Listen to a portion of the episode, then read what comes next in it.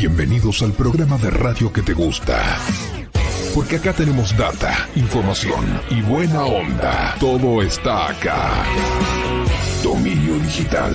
Con Claudio Reyes, Daniela Gastaminza, Daniel Santinelli, Alejandro Bonique. Contactos. WhatsApp 1140 81 9599. Twitter arroba Dominio Digital. Facebook Dominio Digital. Bienvenidos. Hola, ¿qué tal? ¿Cómo están? Bienvenidos. Nueva emisión de Dominio Digital. Tenemos un muy buen programa para hoy. Ya están conectados Hernán Popper, Daniel Cialdela, Fernando Monticelli, Maxi Firman, que está libre, por suerte. Aquí estamos. Acá se suma Daniela, está Ponique al llegar y el Chacal tratando de conectarse desde algún lugar mientras este, trataba de cargar un PDF, creo. le quedó, le quedó. En fin. Bueno, ¿qué tal, Che? Bienvenido, gracias a todos los que se están conectando. Sí, muchas gracias. Pablo Lien. Eh, acá ya, ya eh, tenemos los comentarios. Tremendo Popper. No sé por qué tremendo. ¿Qué hizo Popper esta semana? Sí. Este, así que bueno, gracias a todos los que, a los que se están este, conectando. Acá llegó Ponique. Bueno, era hora. ¿Qué tal, Ponique? ¿Cómo estás? ¿Hay programa hoy? Sí, sí, sí. Me, prepo acá, me metieron de prepo acá. Como todos los viernes, como todos los, Yo- como todos los viernes. No, yo vine porque quería ver si podía alquilar el depto. Eh, bueno, después tengo que alquilar un depto, después este. ¿Por qué te Hablamos- ¿Por qué? ¿Qué pasó? ¿Qué pasó? No sé, pero si alguno tiene un depto en alquiler, después este me, me ¿Ya avisa. te, ¿Ya te rajaron de tu casa? Y ahí va. ¿Otra no, vez? No, otra, otra vez. No, no, no, este. No, no, yo cumplí. Para la suegra es. La querés sacar de tu Eh, casa. para, es para mi suegra, para mi suegra, exacto, exacto. Exacto. El lunes cumplí 11 años, así que no.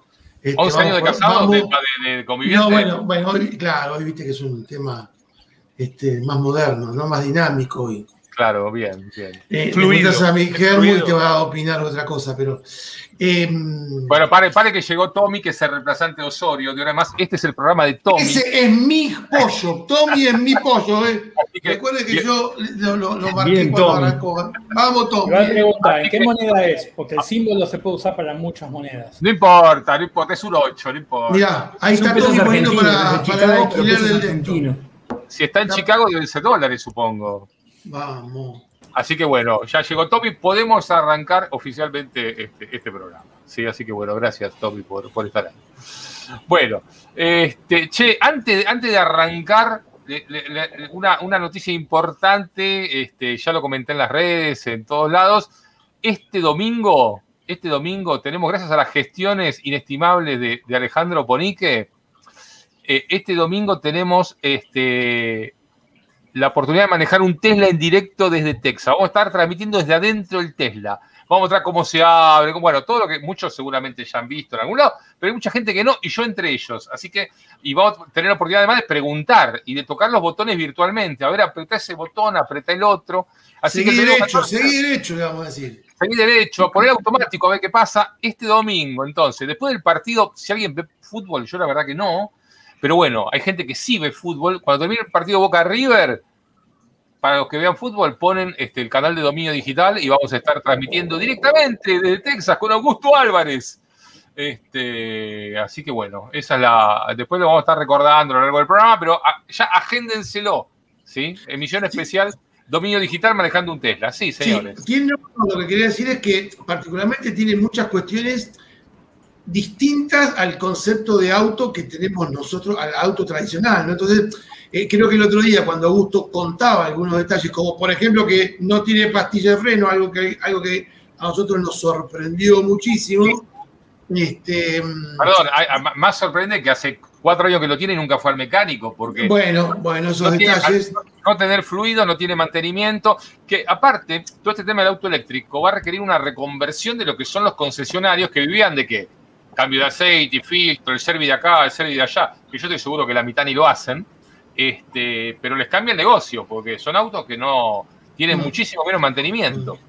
Así que otro mantenimiento tienen, ¿no? Mm. Porque es- No el mantenimiento es distinto. Hay mecánica, está la electrónica, está la batería, eso, pero es verdad, digamos, vos no tener los sistemas, digamos, los sistemas mecánicos que no tenés, no vas a requerir de mantenimiento de eso.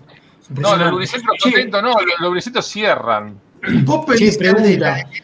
Yo a Popper Aldela, pregúntenme, perdónenme. Sí. ¿Pueden comprar hoy ustedes un Tesla si quisieran en donde viven o no?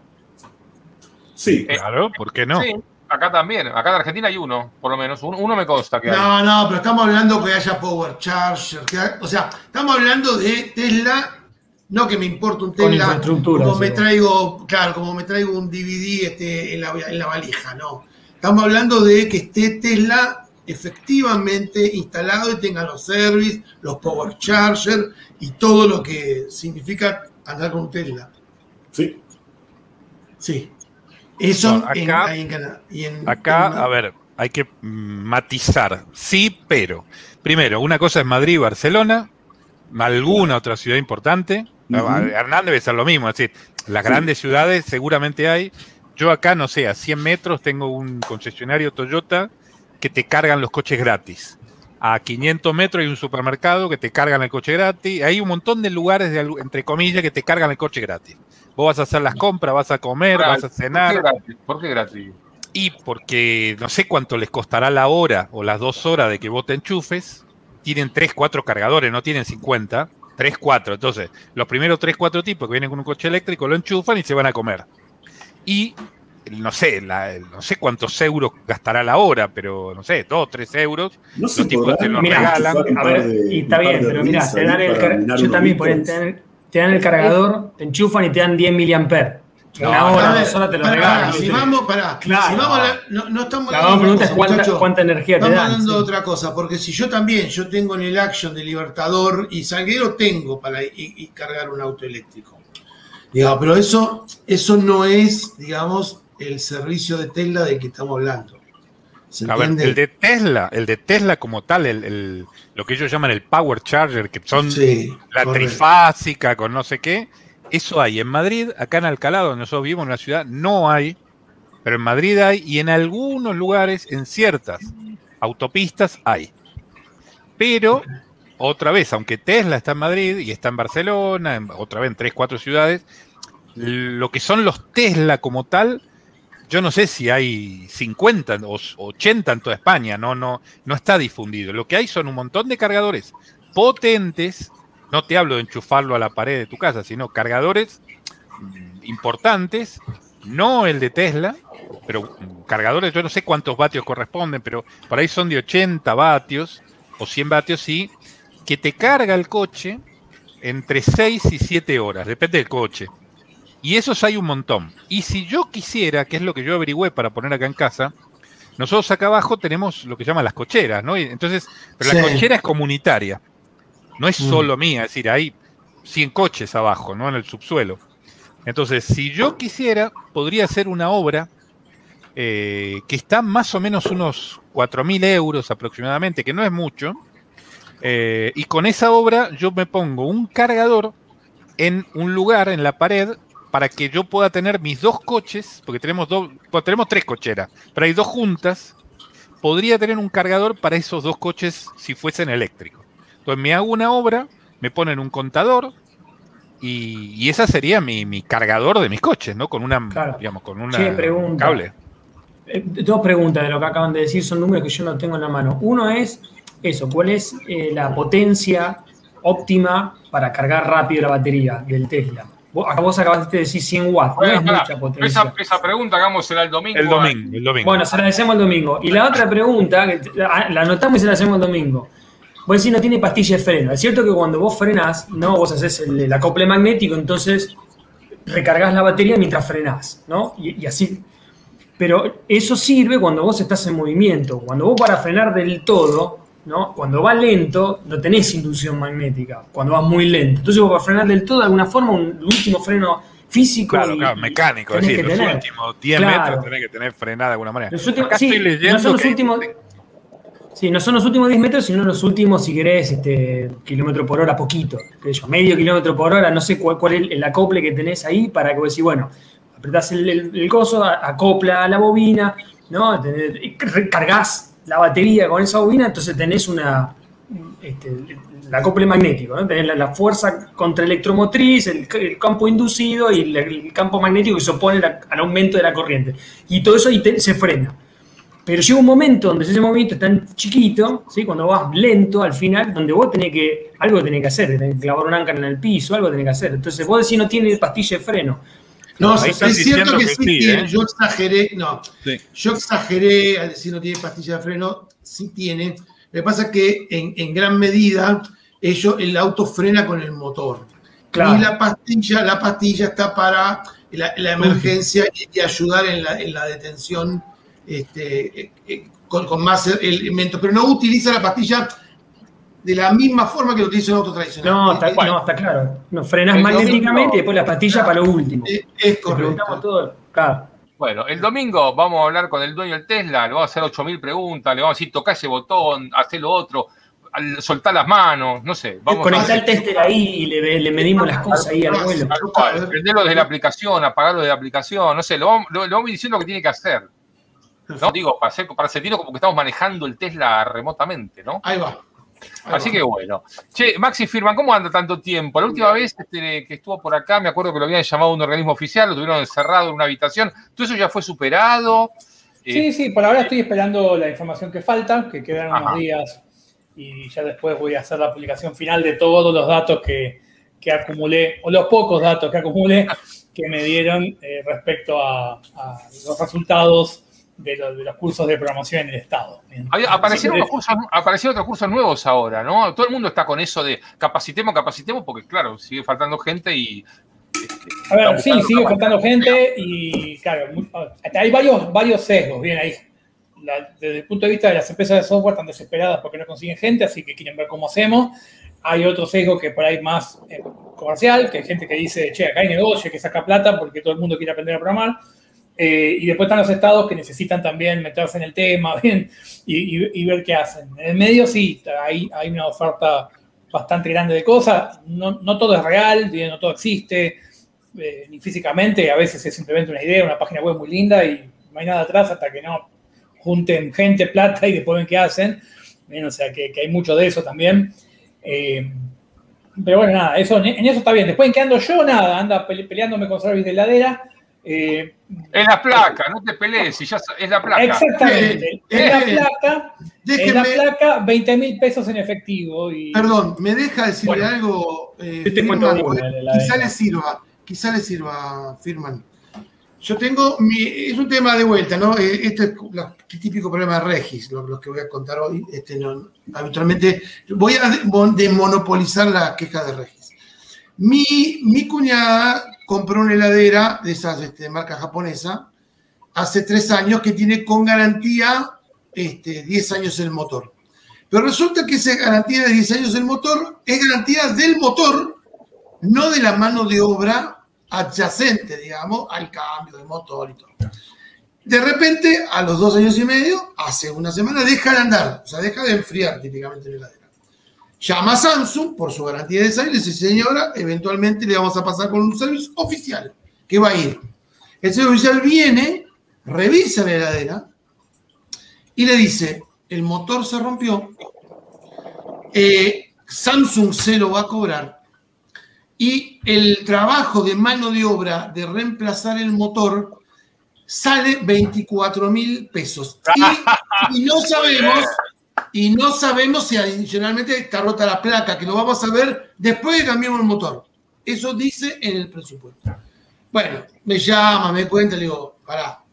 Hablo con un service que habitualmente utilizo yo. Este, y el tipo, la primera cosa que me dice es, esos motores no se rompen. O sea, no, no se puede haber roto ese motor, son, eh, son buenísimos, no se puede romper.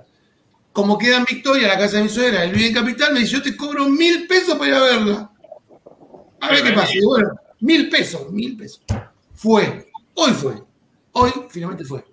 A- revisó la heladera, tenía, no sé qué, se había tapado qué cosa en el filtro, este que generó no sé qué, que un sensor detectó no sé qué cosa, la limpió mil pesos, mil pesos, y la heladera está funcionando de nuevo. Entonces yo me pregunto acá, yo me pregunto acá, ¿cuál es el negocio atrás de esto? ¿no? Yo acá no voy a dar nombres ni nada, pero este, le sacás un motor a Samsung, te quedás con los 24 mil pesos del cliente. ¿Cómo, cómo, cómo funciona algo que el tipo con la visita para ir a ver qué pasa, la heladera quedó funcionando? Me parece que tiene que ver con la actitud de la persona que te mira la heladera. Y yo te explico, ahora hablando de la heladera, vamos a hacer de cargo emocional. A mí la heladera se me rompió cuando arrancó la cuarentena. En realidad se rompió el termostato, que es una boludez. Los termostatos son todos iguales, salvo que uses alguno, no sé, las- la- la- con las placas electrónicas, no sé si tendrán un sensor, un SLM35, una, viste, un una, una resistencia esa que varía con la temperatura. Este es el común. El mecánico, viste, que tiene el, el coso ese largo y los contactos que cuando está frío los abre y cuando está caliente, tac, los, los pone en corto. Entonces vos. Sí, un termistor, un termistor. Este no es un termistor, este es, es mecánico. Si no sé si tiene un gas adentro o tiene una termocupla, como sea. Sí, pero es mecánico. Ahora, el modelo de mi heladera, yo lo busqué en internet, no estaba el termostato. No había, no había, no había, es Electrolux. Entonces agarré y dije, bueno, ya fue. Pongo otro, son todos iguales. ¿Sí? ¿Qué pasa? Este otro que compré no era tan largo. Entonces, no, si yo lo, enchufo- lo, metía por donde tenía que ir, que es por adentro, por el chasis, qué sé yo, no llegaba hasta donde llegaba, no termalizaba, entonces la heladera no cortaba nunca. Entonces yo estuve meses con el termostato conectado, pero adentro de la cavidad de la heladera. Y andaba, porque es el mismo principio físico, es un termostato, cualquier termostato va, va igual. Pero como no era el mismo, no lo pude instalar por adentro. Bueno, un día no pudimos y dijimos, ¿sabes qué? Llamamos al, al service que venga al oficial, llamamos a Electrolux, bueno, mandamos un técnico, qué sé yo. Vino el chabón, me dice, es el termostato. Le digo, no me diga, ya sé que es el termostato, porque se rompió el termostato y no conseguí el original. No, bueno, yo te lo traigo, 12 lucas. El termostato te sale 600 pesos. 12 lucas. Yo digo, va fanculo. Y me dice, no, no, no, no. Este, acá la jefa dice, no, ¿sabes qué? 12 lucas, si lo arregla, vamos, qué sé yo, listo. Con 12 lucas, ya, ¿sabes qué? Andá, tráeme el termostato, no sé cuánto. Vino, me trajo el termostato, el mismo que tenía yo puesto, chiquito. Y yo pensé, no va. No, pero es el que yo traje de la fábrica, no sé cuánto lo puso, no anduvo. Así que, y lo llamé de nuevo, se lo llevó, trajo otro más largo que tampoco es, y lo enchufa y la heladera no corta. O sea que, no, no sé, el negocio no sé cuál es. Acá me mandaron un chabón que no tenía la más reputa idea. ¿Sí? Bueno, y lo que vos me contando, y- y el problema es ese, porque si vos decís, vos sabés qué, yo contrato al servicio oficial que Sí. me da garantía y sé que van a hacer la cosa bien, vos decís, bueno, está bien, qué sé yo, 12 lucas me rompió la cabeza, pero bueno, si anda, salvé la heladera por 12 lucas. No, y sigue sin andar y lo voy a seguir llamando a la torrante porque me cobró 12 lucas para ponerme un coso de 600 mangos que puse yo y que andaba mejor yo. Entonces, mira, ¿sabés qué? La Lo que vos me estás pagaste. diciendo... ¿Cómo? Claro, sí, y aparte un desastre. Oficial, ¿eh? Oficial chabón y me- no, me, no me dio ni un recibo, remito así, le pagué por Mercado Pago, un desastre. 12 lucas, llamando al chabón, che. Bueno, y este, como me decís, yo no sé si es que hace negocio con que se robe el motor de Samsung. Acá seguramente es lo mismo. Tu amigo yo, no sabe. dije, se- Sam- se- yo no dije Samsung, sé qué está diciendo Samsung. Ah, no sé. Vos tirate Sí. cosas, pero digo, el motor, es- no sé si es el negocio con el motor. Acá lo- las dos eh, cosas que vos contaste, que es el chabón que tiene intuición, que dice, che, me parece que no puede ser, ese sabe, entonces fue a mirar. Entonces sabe y mira. El otro no sabe, dijo, sí, te cambio la placa. Usted no sabe y ya está, ¿me entendés? Entonces ese es el problema. 24 lucas, motor nuevo versus 1000 pesos. No sé, no sé, firma si usted está en la misma situación o qué, lo interrumpí. No, no, la mía era, la mía era-. La mía Sí. era creo que eh, un poquito más simple, o sea, saltaba el disyuntor y empecé a descubrir que era la heladera. Entonces, bueno, llamé al servicio de heladera, eh, encontré, había uno que me gustaba más, y- y- pero no podía venir. Bueno, ya vino el que podía venir eh, más o menos urgente. Y bueno, empezó, dice, bueno, esto me parece que es el motor. Bien, dice, el motor cuesta 50 lucas, yo te lo puedo cambiar mañana, ya estaba. bueno, después enchufó el Es que motor. usted lo, ven, directo. usted lo ven potentado, usted lo ve en su enchufó, mansión. enchufó el motor directo y andaba. Entonces el motor no era. Y después te dice, entonces la placa, ¿viste? La placa cuesta 20. Le digo, ese que 20 no cuesta una placa. ¿eh? Sí, porque es original, es Sarasa, ¿viste? Bueno, haceme el diagnóstico primero y después vemos. Entonces todavía no me había dicho qué le pasaba, ¿eh? Entonces él va y pone su placa. Entonces me sacó su placa, me muestra la placa, me dice, ve que está quemada acá, no sé qué me muestra. Bueno, está bien, poné tu placa. Digo, pone la placa y salta el disyuntor de vuelta. O sea que la placa no era, evidentemente. Entonces ahí, ahí, bueno, ahí desarma bien y me dice, ah, no, me parece que tenés corto. Y sí, si está el disyuntor, sensor". algo tenés a tierra, claro. tenés- Claro, bueno, hay algo, claro, había algo ahí. Entonces, yo le dije, para mí hay algo que no tiene que ver con eso. Pero bueno, no, no, esta placa está quemada, está quemada. Bueno, logra, con, logra conectarlo y con su placa, ¿bien? Y, y prende la heladera. Eh, pero me dice, igual, me parece que me quemó mi placa, no sé qué me dice que le quemó mi Yo te iba a placa. Entonces, empezó, bueno, Eso es muy yo- probable que pase. ¿eh? entonces le digo, bueno, pon- poneme de vuelta mi placa. No, no, es que tu placa está quemada. Y ahora la mía también. Y ahora la mía también. Entonces, entonces le dije, no, mirá, no, dejala, poné de vuelta mi placa y listo, dejala como está, ya me dijiste qué es, qué sé yo, cambiaré yo el, sensor. Entonces me dice, no, bueno, hagamos una cosa, te lo dejo en 20 eh, y te cambio, te cambio con los sensores, que los sensores cuestan como 8 lucas cada uno. Ah, digo, y yo obviamente ya le dije que cierre y le pago la, la visita, 600 pesos y que se vaya. Y me dice, le digo, bueno, le sigo un poco el juego. Entonces, bueno, me hace factura y eh, no, no, ah, factura no, porque es masiva. Y, viste, y entonces, bueno, y te, ¿qué más? ¿Estás mercado pago, transferencia bancaria? No, no, cash. Me dice cash porque Claro. si vos me transferís 20 mil pesos con ingreso bruto me queda 17 en el banco. Le digo, pero viste, mirá que yo sé hacer cuentas ¿eh? y porcentajes, viste, y me mira y me dice, no, no, en serio, es así. Yo miro dominio digital, le dije. Claro, Claro. pediste ese porcentaje. Bueno, se va el tipo y yo dije, bueno, ya está. No sé, llamaré, llamo a otro y veo qué pasa. ¿no? De hecho, agarré todo el freezer y me lo llevé a otro lado. Cuando vuelvo se me ocurre enchufarla, porque el tipo me dijo, viste, bueno, ya está. Se fue, dejé todo como está, pero esto no anda. La enchufo y anda. Eh, o sea, no salta el disyuntor y anda. Entonces le mando un mensajito, che, ¿vos conectaste todo de vuelta? Porque yo la veo que está andando, ¿eh? Y me dice, ah, pero tené cuidado. Ah, sí, no, me debe dejala- 20 lucas, te dice. Dejala, no, dejala apagada porque se te va a quemar el motor. Si querés, eh, yo mañana voy y te cambio la plaqueta. Bueno, bueno, sí, está bien, está bien, está bien. Ahora la única duda que tengo es si dejó realmente conectado todo o no. Así que capaz que llamo, ¿viste? Estoy chequeando a ver si corta, no corta. Y mirá, Capaz que llamo a ponele, otro, fíjate. preguntar qué marca es la heladera? Creo que Electrolux también, sí. Ah, ok. Que fíjate, fíjate, si vos la enchufás un- y, la- y caliente en vez de enfriar es porque por él la enchufaste al revés. Fíjate eso. Claro. Claro. Así que No, bueno, si vos sabés heladera también tuvo, unos problemas así.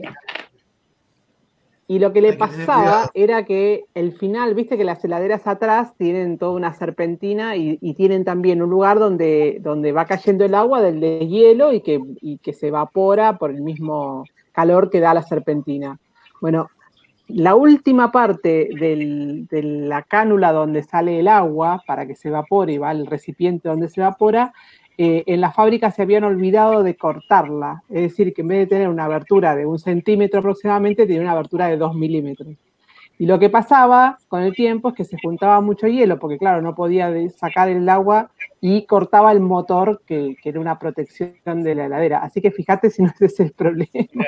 Pero bueno, hasta que logré que alguien me diera eso, también vino un montón de gente que- queriendo cambiar todo y cobrar así fortunas. O sea, eh, eh, muchas claro, con alguien que sepa. original que andaba, digamos, Claro. y me iba a poner a saber qué cosa que duraría, duraría un tiempo. Pero bueno, El tema de los, el tema de los técnicos eh, Es es, un tema, complicado, ¿no? Es un tema muy complicado.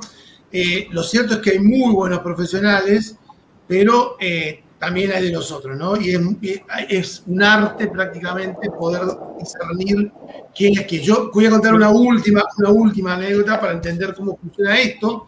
Era con un auto, yo tenía un Orion, eh, estoy hablando de 20 años atrás, no me acuerdo. Me acuerdo del Orion. El Orion, y el Orion de repente, por de la nada, no arrancaba. O sea, vos le dabas y hacía tic, tic, y el auto no arrancaba, no había forma. Al rato Era la arrancaba placa. de nuevo. Entonces, una vuelta llamo a un electricista, pues ya me tenía el tema agotado. El tipo se tira por la pedalera, ah, toca hacia atrás en el. eh, toca en en- por atrás del tablero, se- con las patas para arriba, qué sé yo, y me dice: Mira, en la computadora. Computadora, ¿no? No, en la computadora, yo ahora te la reseteé y te va a andar un tiempito, pero en breve te va a dejar andar. Bueno, bueno, le digo yo, listo, le pagué lo que, lo, lo que él me dijo.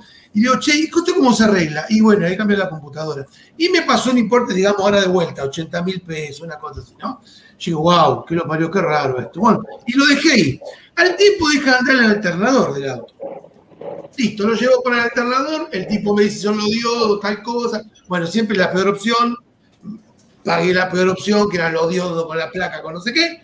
Y cuando lo voy a arrancar al auto, me hace tic, tic. Y dije, chao, esta es mía, acá está. Entonces vuelvo, porque estaba en la puerta del taller, Y le digo, Nero, no anda el auto. Fíjate que hace tic, tic. Va y efectivamente, tic, tic. No, me dice, pero esto no tiene nada que ver con el alternador. No sé, le digo. El auto andaba bien. Mentira, ¿no? Pero el auto andaba bien. Este, y ahora lo arreglaste acá en el alternador y dice tic, tic. No, me dice, pará, esto ya sé qué es. Se tira en el mismo lugar, en el mismo lugar que se había tirado aquella vez, él no se acordaba de esto. Saca un relé, saca un relé. Y me dice, lo que pasa es que estos relés en esta partida vinieron con el estaño frío.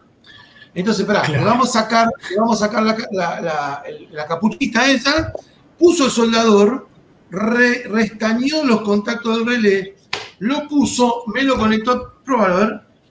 Perfecto, perfecto el auto. Entonces el tipo me quería a mí en aquel momento cobrar, no sé, 80 lucas, lo que sea de plata de aquel momento, para restañarme los contactos del relé. No- nunca más. ¿Era el auto mismo chabón, dijiste? ¿Era el mismo chabón?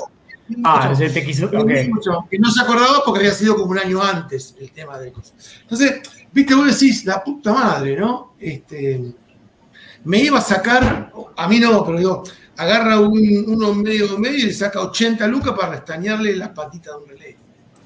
Mira, ¿sabes qué? Relacionado con esto, es todo el tema y la movida que hay con el derecho a reparar en Europa y demás, ¿no? Y es este tipo de cosas. No es este, un capricho, es, es establecer un sistema para que, digamos, la reparación no quede en el monopolio de las compañías que, que te venden las cosas. Entonces, está bien, si vos querés, yo que, te, que fabriqué el equipo y te lo reparo yo, te doy yo mi garantía, todo bien.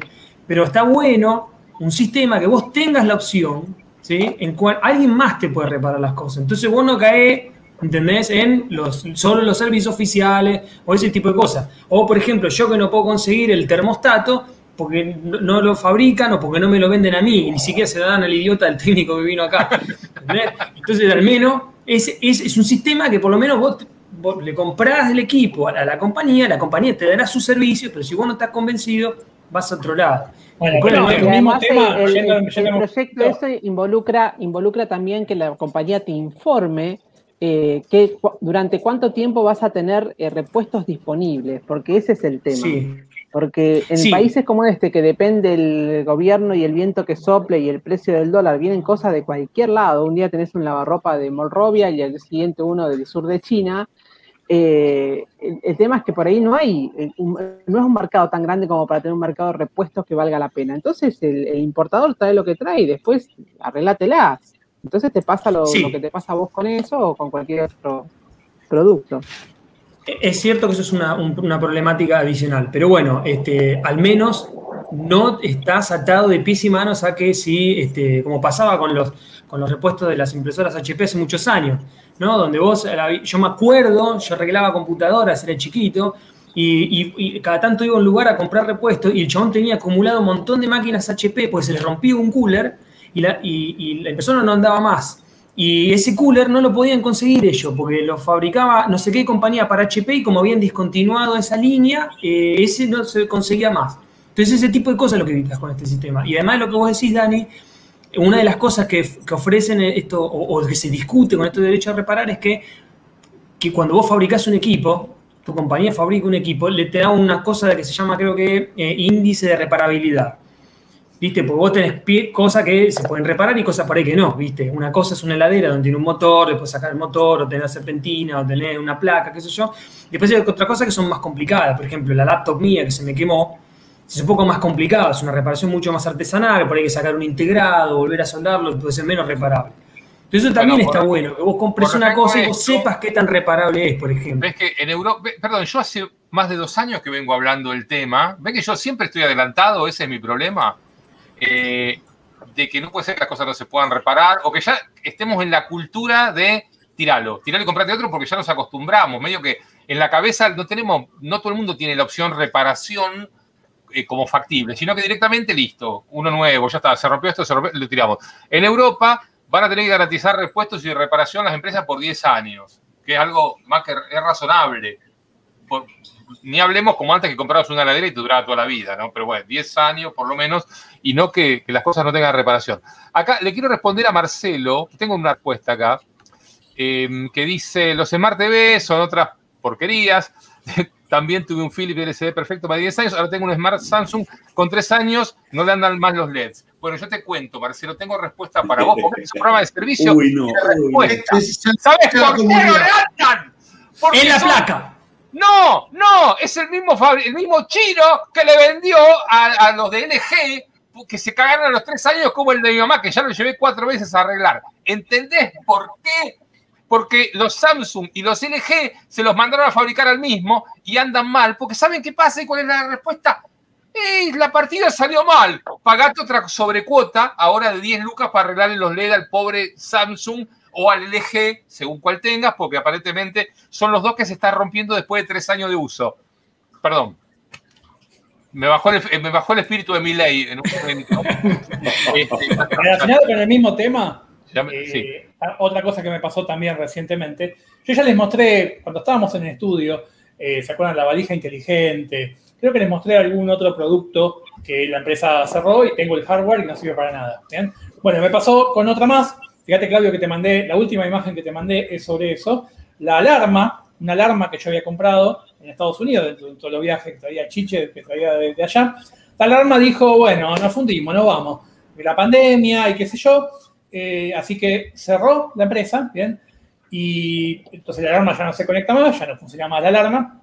En realidad lo que hicieron ahora fue le vendieron toda la base de datos a otra empresa y, y se actualizó el firmware, eh, me conecto a los servidores de la otra empresa y que no, no garantizan que van a dar servicio, pero por un año dicen que como que le van a poner onda por un año, ¿bien? Y van a mantener levantados los servidores. Esa es eh, iSmart Alarm. De hecho, conozco en Argentina varios que la habían comprado, ¿bien? Eh, nada, yo no tenía, no, no tenía tema de cámaras, o sea, con esta gente, sino que era solamente los sensores de movimiento, los sensores de las puertas y ventanas y la base principal con sirena, ¿bien? Y todo lo que es el aviso, ¿bien? De, de alarma. Así que, nada, en un par de años, se van y no, no te queda... No te queda nada. Y eso tener- es un problema que puede pasar con, con muchas, ¿bien? Y no, Con no cámaras se está viendo sí. solución a estos Con, con problemas. todo los- lo que tienen algún servicio basado, o sea, algún hardware basado a, funciona gracias a algún servicio este, externo, siempre estamos ahí pendientes de un día cerró la empresa y chau, y no te anda más. O se prendió fuego el data center, ¿no? Como pasó. ¿Con qué, Sí. qué pasó? ¿Qué pasó? ¿Qué pasó? En Francia. ¿Qué pasó? ¿Alguien tiene más detalles? ¿Se prendió fuego? Ahí está, contalo vos, Popper. Terrible. Lo que leí, un, un data center de OVH, que es una de las grandes empresas de hosting eh, a, a nivel mundial, y se prendió fuego y se quemó todo. O sea, o sea grandes llamaradas por todos Bien, lados. gracias. Eh, y bueno, Claro. no tenés la nube, la nube. Se incendió la nube. Se incendió la nube, tal cual, nube radioactiva. Ay, ust- ustedes dicen Nubi, yo me acuerdo de Stallman, cuando, cuando Stallman nos Es que tiene iluminaba razón. y nos decía, y nos Claro, iluminaba. fíjate Cuando se habla de la nube, ¿qué es la nube para vos? No, la nube está en la mente de un usuario que usa ese término. Es la única nube que existe. Lo que sí existe es un Internet compuesto de muchas computadoras, cada una perteneciendo a alguien. Entonces, cuando se trata de usar el Internet para algo más que solo transmitir mensajes de uno a otro, siempre hay que preguntar, ¿qué computadoras participarán en esta actividad informática?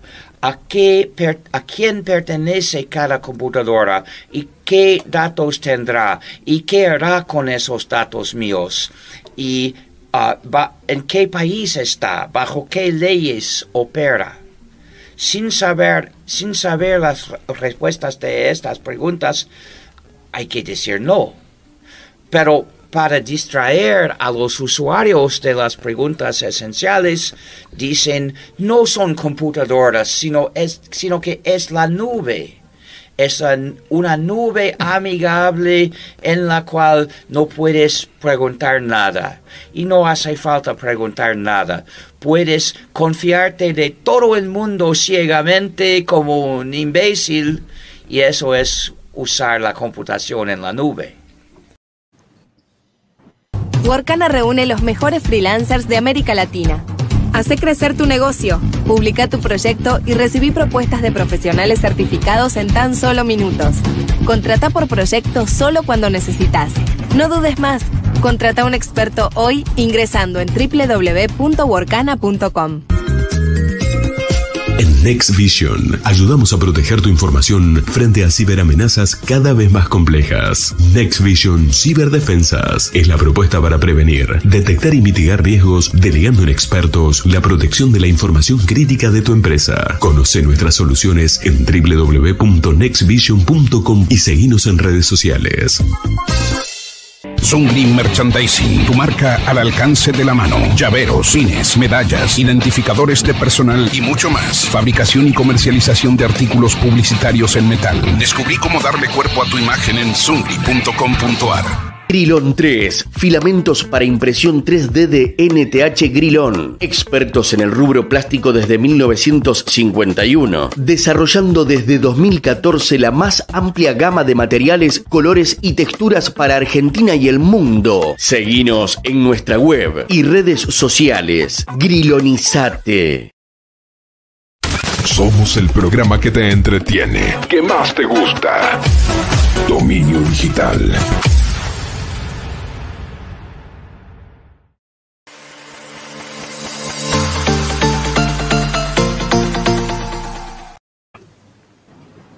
Bueno, ¿qué tal? Seguimos aquí en el dominio digital, ¿eh? son las 7.40, ¿eh? estamos en vivo, este es Hernán Popper, que lo estamos viendo ahí desde Canadá. ¿Qué, qué temperatura, Popper, ahora en Canadá? Exactamente un grado, está precioso. Ah, Canadá. Canadá es el segundo país más grande del mundo, o sea, estamos hablando de Winnipeg. Winnipeg y Winnipeg. este barrio chiquitito, un grado en este momento. Un grado, vos, un querés grado. que- ganar, vos querés ganar público, poner la cara de Popper. ¿eh? bueno, qué sé yo. Bueno, un, Bueno. un, un- un pequeño comentario para Sí. cerrar el tema que estábamos hablando antes. Y lástima que no está el Chacal, porque me hubiera encantado escuchar su reflexión sobre el tema, pero estuve leyendo bastante. Bueno, conté hace un par de semanas me compré mi primer Smart TV. Lo mandaron, llegó todo muy lindo, chiche, YouTube, toda la, la perorata. Y empecé a investigar un poquito cómo era el tema del Smart TV y por qué eran tan baratos. Y llegué a la, de- a la- a la conclusión, después de leer En, bastante. en Winnipeg son baratos. A, a menos Bueno. que sea un LG o un Samsung que te van a mandar una sobrecuota en tres años cuando deje de andar. Pero bueno, Eh, sí, pero bueno, a ver, baratos. Eh, eh, es una inversión, pero bueno, estamos hablando de que un televisor, eh, el último televisor que compré lo habré pagado cinco veces lo que pagué este. Y este es Smart y con 4K y todas las boludeces. Acá un Pero- 8K sale 500 lucas. 500 mil pesos. Pero, pero ¿alguien transmite en 8K? No, bueno, No, te estoy dando una no. referencia. te estoy dando una Ok. referencia. Bueno, el tema con los, eh, con los Smart TV, el, el verdadero motivo por el cual están bajando tanto de precio es porque lo están subsidiando. Porque los están, subsi- los están subsidiando eh, por una, una sigla que se, que quiere, que se llama ACR, eh, Automatic Content Recognition. Y yo dije, ¿qué, qué cazzo es el ACR? ¿Qué, qué significa? Nada bueno, nada bueno seguro. ¿eh? Eh, bueno, va por ahí.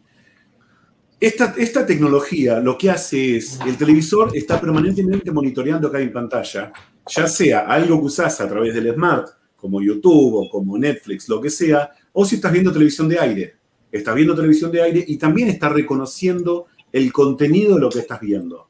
Por lo cual, cualquier cosa que pase por la pantalla del televisor está permanentemente alimentando alguna base de datos informando de, bueno, de, de qué estás viendo. Conclusión, después caes en alguna base de datos de marketing para que alguien empiece a mandarte eh, O publicidad. sea, si no o tiene. ACR, te lo regalan. Si no tiene ACR, te lo regalan. Esa es la conclusión, digamos. Eh, no, no, cuando lo tienes. Cuando lo Al tiene. revés. Cuando lo Al tiene. revés. ¿Cuándo lo tiene? ¿Cuándo lo tiene? ¿Cuándo lo Eh, tiene? Entonces, el, el tema es que por ley acá es obligatorio que se pueda desconectar. Pero bueno, es una aventura llegar hasta donde está la, la configuración en la cual podés encontrar la Automatic Content Recognition y desconectarlo. Mi hija tiene Sí, un y si te paga. chiquito. Y si, y si te lo paga, ¿no? Y si te lo paga. y, bueno, Y es que esa es Habría la que buena, esa es un- la gran pregunta. Esa es la habría que gran poner pregunta. Un sniffer, algo, ver el tráfico de red, no sé, ya es un poquito más complicado ver qué está transmitiendo, pero ¿viste cuando algo te hace clic? Es como el famoso que cuando, cuando no estás pagando el producto sos vos. Bueno, Bueno, claro. escúchame, acá con el Deco Digital, por ejemplo, yo tengo Telecentro, ¿no? Eh, los tipos, obviamente, con el Deco Digital saben cada, cada abonado qué canal está viendo. O sea, te- tienen un ranking perfecto las 24 horas, saben que estás viendo. Aparte, el deco de Telecentro te manda directo a Canal 26, que es de ellos mismos. O sea que yo, cada que prendo el deco, ¡pum!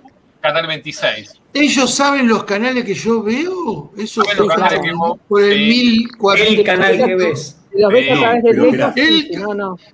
No sé cómo es la ley, no sé cómo es la ley en. Argentina, por lo menos lo que estuve viendo acá en la ley Canadá. en Argentina, Eh, como todo.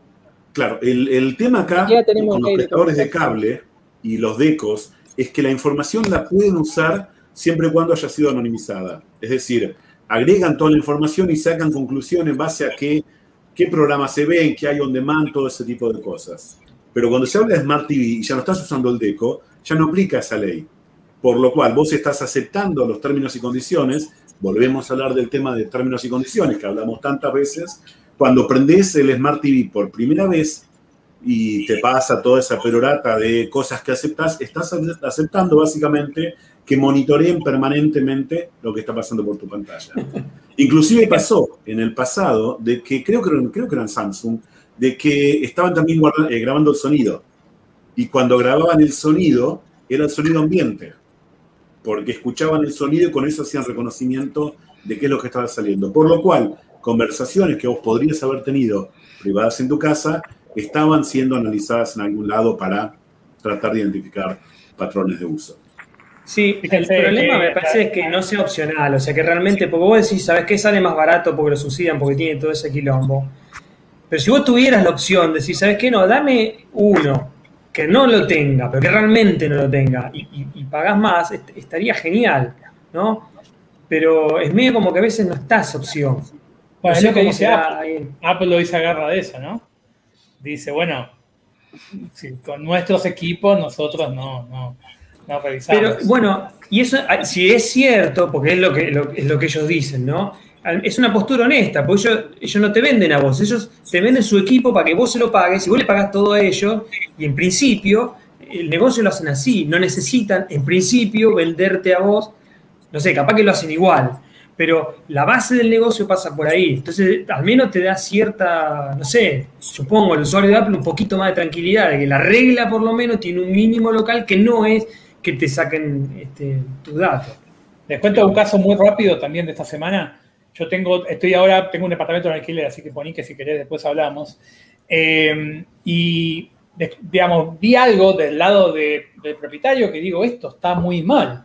Eh, yo puse el aviso en un sitio, un aviso gratuito, bien, en un sitio de propiedades. Como está muy candente el tema de alquileres, bien, otra discusión, eh, me llegan muchísimos contactos. Pero empiezo a- a descubrir algo medio extraño. Por ejemplo, si vos estás mirando mi artículo, mi, aviso, y pones que querés ver mi teléfono, te pide loguearte y te da mi teléfono. ¿bien? Suponete que no me llamás. No me llamás, no me contactás, viste mi teléfono. Por haber visto mi teléfono, a mí me llega un email que dice, Juancito, teléfono tal, email tal, vio tu aviso. ¿bien? Hasta ahí por ahí no termina la cosa. Sino que sigue, de hecho puedo leer hasta cómo es el... Me acaba de llegar uno. Eh, uno de Julián. Dice, Julián estaba buscando lo siguiente, un departamento en alquiler, y había puesto los filtros entre 27 y 39 mil pesos con esta y estas condiciones. Con lo cual, eh, no solo me llegó el dato de la persona que, que vio mi aviso y no decidió contactarme, sino que sé hasta dónde estaba dispuesto a pagar. ¿bien? Porque fue lo que puso en el filtro de búsqueda. O sea Eh, que 39 mil va a salir tu alquiler ahora. Sí, con Julián, digamos, yo le, claro, uno le negociaría a 39 mil. Pero Julián no está, en, eh, digamos, enterado, digamos, porque no sé qué sería Julián. Enterade. Eh, claro, eh, de que yo me recibí los datos y aún si me contactó, también recibo esa información. O sea, gente que vino a verlo, yo sé qué puso en la búsqueda, bien, en el filtro.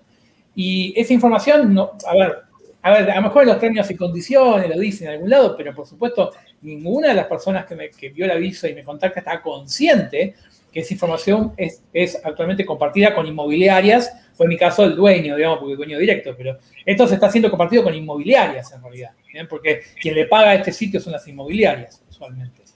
Y es un tema de privacidad de datos bastante fuerte. Gracias, eh, digamos. eh, Bien, bueno, ya que a Ponique le gusta la astronomía, ¿sí? ya este no es un tema astronómico, más bien es espacial, Pero este. El agujero negro. No, interesa. fíjate qué interesante. Este es el Starship. Ah, Vieron que, que está. Elon Musk haciendo pruebitas todo el tiempo, buscando que hasta ahora con- este, va mejorando, pero todavía no tuvo un éxito este, con esto del aterrizaje vertical. Pero fíjense qué interesante esta foto para tener real dimensión y proporción. ¿Ven esas dos personas que están ahí arriba? Del tamaño del aparatito este. Vieron que uno ve los videos, lo ve aterrizando, lo ve que explota. Quizás uno no tiene real noción. Este, Viene que después por ahí que hacemos meme con sus caras. ¿eh? La gente no las ve, pero yo sí las veo. Este, así que realmente es un aparato grande, como de 50 metros por 9. Es un bicharraco este, interesante. ¿sí? Ha- Hablando no de. parece tan grande, ¿eh? la verdad que no parece tan grande. Yo creo que había Viste, naves. no, está buena la escala con No, las personas pará, ahí. pero es- es- aparte, no es- esto no es completo. Esto lleva otra parte abajo. Esta es la mitad. Pero O sea- fíjate que lo impresionante es que con, esas, con esos tamaños, ¿no? Eh, como es que uno de los, de los objetivos es poder fabricar esto en serie, ¿no? Para que sea económico. Y cómo el, chabón medio como lo está logrando. Fíjate que en muy poco tiempo hizo el SN8, el 9 y el 10. Y bueno, y esta foto que está mostrando, no sé si es el, el siguiente, este, no, no sé, no sé cuál es. Pero ese- esos tamaños, o sea, los tipos están desarrollando, están perfeccionando la técnica para fabricar en serie y en relativamente poco tiempo todos esos bichos, esos cohetes que son todos de acero. Ahora esa recobertura que de acero, impresionante. Fernando, ¿me puede aclarar algo? Dígame, dígame. Fa- fa- ¿Fabricarlo en serie fue fabricarlo en serio de manera inclusiva o fue fabricar uno atrás de otro? Oh. Uh, Fue fabricado en forma seria. Uh. Che, ¿puedo salir en defensa de mi mujer contra el unicornio argentino? Contra el gran unicornio. ¿Quién es el gran unicornio? El gran unicornio, Gran unicornio, y- ¿eh? gracias a nosotros es unicornio. Gracias a nosotros que le hicimos la primera nota en televisión y no lo, tenemos, no lo tenemos ni suscrito por 120 pesos. Olvídate, olvídate. Pero bueno, ¿vos te Soy una que, víctima de la inteligencia artificial. exactamente, ¿vos te acordás que cuando yo publicaba mi libro, que tengo por ahí, porque no vendí ninguno, o sea que tengo un montón, este, sobre mm, vida digital de figuras públicas, por tener la palabra digital, me lo bajaban diciéndome, está prohibido vender libros digitales. Y yo decía, no, no es un libro digital. El título tiene la palabra digital. Está prohibido vender libros digitales, me lo bajaron como cinco veces. ¿sí? Ahora, Daniela fue Bueno, víctima, fue víctima nuevamente, o sea, ya es un tema familiar este, de el algoritmo y la inteligencia artificial de Mercado Libre, que Daniela quiso vender ¿sí? un aparato, un asiento masajeador cervical, ¡Epa! Espalda. ¡Epa! Ya me imagino. calor, Explíqueme. fibra, apto auto. Mm, No le gustó. Claramente pornografía. esa. Claramente pornografía. sí. Cualquier cosa que vibra y da calor es pornográfico. Haciendo- Mm, Entonces- Pará, pará. Eso, pero pará, yo lo tengo acá en mi casa. Es una, es una, una- un- un- como un sillón que vibra, pero la No parte nos sobre- cuente, no nos cuente, Claudia. No queremos. No, no, no, no, no. Hizo- muy bien. bien Mercado Libre en bajar esa porquería Sí, de su. sí. No, es para. Es para Publicalo por Facebook Gaming. Publicalo No, por no, Facebook Gaming. Ahí sí, ves, ahí seguro. Publica el, de vuelta asiento masajeador y le dicen contenido relacionado con la pornografía. Claramente es pornográfico. claramente, Erótico. pornográfico. Pero, por Dios, esto es para sentarse. ¿Y o no? ¿Y qué te pasa? Que se pone para leer un libro, lo otro. No, no es para sentarse encima. ¿Cómo no? Es un Esto es para sí, es contracturas de espalda, no es para otra cosa. Es para Una contracturas de espalda. Una- Pero no sabes cómo te saca la contractura, ¿eh? Bueno, pará, encima, y Es esto lo como sentarse sobre lavarropas. Y no le pusiste la frase final feliz abajo de todo. Abajo No, porque si con final no me feliz. la cierra la Ya cuenta está, directamente. Clausura. de- No, y voy a, escúchame, y un- una queja importante, una cosa importante, eh, considero, y esto lo voy a decir en serio, tremendamente agresivos, ¿sí? Los mensajes de Mercado Libre, sobre todo cuando saben que se pueden equivocar, como en este caso y como en tantos casos, ¿sí? Nos contactamos para avisarte que cometiste una nueva falta. No sé, ¿qué otras cometiste, Daniela? Porque dice que una nueva. ¿no? Ninguna, la porque en realidad no es una cuenta mía, es una Bueno, cuenta que le pará. abrí a una- a un familiar que quería vender Bueno. cosas, entre ellas el masajeador. Pará, eh, bueno, el No es mío masajeador este, asiento- soy yo la involucrada. asiento masajeador, este, ¿cómo se llama? Cervical. Dice, nos contactamos además, para avisarte escúchame, yo hice la publicación a partir de una publicación de algo similar. Viste que te da la opción de publicar algo Claro, similar publicar a algo esto. Escuchá como Exacto, porque tipos- era lo los tipos mismo, nada más que el mío era negro y el otro era rojo. Escuchá como el, el unicornio maltrata a sus usuarios cuando tú sabe que esto puede fallar. Porque decís, bueno, puede, viste, la, la inteligencia artificial, digital. pero. Nos contactamos para avisarle que cometiste una nueva falta, y primero, aparte no es una nueva falta, es la primera, ¿sí? Que no es tampoco. A nuestras políticas de publicación. Y como son acumulativas, está cerca de que suspendamos temporalmente tu, tu cuenta para vender en el sitio. No queremos que esto pase. Por eso, revisa nuestras políticas y presta atención cuando hagas tus próximas publicaciones, preguntas o respuestas. Para nosotros es muy importante garantizar que Mercado Libre sea un sitio confiable para comprar y vender, por eso estamos atentos a las publicaciones del sitio. No, flaco, no estás atento a un corno. No estás atento a nada. Eso una persona, que esto primero vaya una persona y una persona con cerebro diga, ah, claro, sí, tenés razón, esto no se puede publicar porque está mal, porque es feo. No, a- aparte que en Mercado Libre se venden, si fuera algo de... Bueno, mire, Sí, lo que Regis, pasa es que lo escuche, tenés que publicar en el entre firman, entre firman que nos meten quilombo con el gobierno y Daniela que nos meten quilombo con Mercado Libre, Pero este programa somos no fuori. tiene ningún futuro, estamos, estamos, estamos liquidados. Estamos complicados. No. Pero bueno, no, el problema es que te dicen que, tenía que tendría que estar en la sección de adultos, lo cual no es cierto, pero al margen de eso, te pueden mandar un email diciendo, mira, no- tenemos suspendida tu publicación hasta que alguna persona revise si eh, cometiste algún error y, y no está dentro de los... Claro, Claro. tendría que dejarte apelar, tendría que dejarte a vos Claro, apelar, decirle, que mira, ahí claro. completás vos la explicación y que alguien lo mire. Tal cual. Bueno, tenés Es que, que- hacer es que un de hecho- pero esto, hasta que enganchás dónde hacer el reclamo, estás un montón de tiempo y nada. Pero Sí, y ese es maltrato hecho, verbal es, es que de hecho- innecesario. Es innecesario y de hecho te dan la posibilidad de apelar. A mí me suspendieron Claro. en forma este, permanente la cuenta de Mercado Pago porque no sé qué pasó. Por primera vez cobré 500 magos de una gilada que vendí. Hace años que vengo usando Mercado Pago. Cobré 500 magos y decía, no vas a poder sacar tu dinero porque... Y está suspendido en forma permanente porque otra vez este, una cosa parecida a lo que cuentan ustedes. Yo mandé un mensaje, pero ¿qué pasó? Ah, no, no, no pasa nada y me la habilitaron de nuevo. Este, pero estaba en forma permanente porque, porque actividad rara en la cuenta. Yo pensé que por ahí porque usaba el VPN, no sé, ni bola le di. Que le escribí, che, ¿qué onda? Y, y me lo habilitaron. O sea que, o sea que el, el- el reclamo está. Pero en el texto lo que decís vos, Dani, es una cosa agresiva al cohete. Te dicen, Sí, no, sos un criminal, eh, no, nunca más vas a poder hacer no sé cuánto de mentira. Sí. No sé, no sé cuál es el objetivo. Y la presunción de inocencia no, no, no funciona en este caso. Bueno, y hablando de cosas que vibran, bueno, no, en realidad no vibran, si quieres les cuento algo. Hoy me Nos llegó- interesa, sí, dale. ¿Te interesa? Bueno, me llegó un aviso, un aviso no, una nota de ESET, que parece que estuvieron eh, revisando las, las vulnerabilidades de los juguetes sexuales inteligentes. ¿Sabes que les Eh, porque una nota y no me, no me quieren dar- no me responden los mails? Che, hagamos una nota sobre eso, con demos y todo, y nadie me responde. La primera que dice no me responde, no me responde los mails. Bueno, capaz que local gacetilla. que te puedan dar. ¿Para qué sacan las gacetillas y después se esconden? Regis, ¿hoy qué te pasó? Hoy no tomaste la pastilla, Claudio. ¿Te acordás que tenía todas las tardes que tomar esa pastillita te- roja? Basta, estoy enojado. Eh, sigan ustedes. Bueno, la cuestión es que eh, publicaron un nuevo informe técnico de expertos en, ci- en ciberseguridad global de ESET, eh, que responde por ahí a la, a la pregunta de qué tan seguros son estos juguetes sexuales inteligentes. Entonces, Daniela, lo que se. ¿Qué está pasando? Daniela. Y me ¿qué estamos llegó, y me pareció que por ahí ah, hay gente que está, eh, como ese... Otro familiar, otro familiar.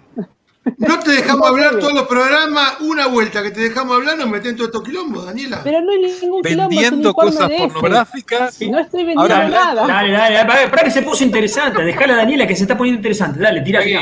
Bueno, ¿cuál es el planteo? Que a medida que ingresan al mercado modelos nuevos y más avanzados de juguetes de este tipo, eh, el problema es que empiezan a incorporar cosas innecesarias totalmente. Ya desde, desde las pilas ya estamos mal, desde que se enchufen estamos mal. Todo eso es absolutamente innecesario. Entonces vienen y ponen aplicaciones móviles, mensajería, chat de video, interconectividad basada en, en- en- Sí. en la red. velocidades. Eh, y bueno, está, un montón de cosas que lo que hacen es que sean por ahí más atractivos desde el punto de vista del marketing, más atractivos desde el punto de vista del comprador o del usuario, pero también es más atractivo para los ciberdelincuentes, ¿no? Entonces, el problema de esto es que las, las filtraciones que pueden pasar eh, que pueden trascender la empresa que los fabrica, los administra o lo que sea, y la información de los usuarios, bueno, el problema es que puede llegar a, a- a tener problemas serios porque finalmente puede, eh, como es, liberar información que tenga que ver con,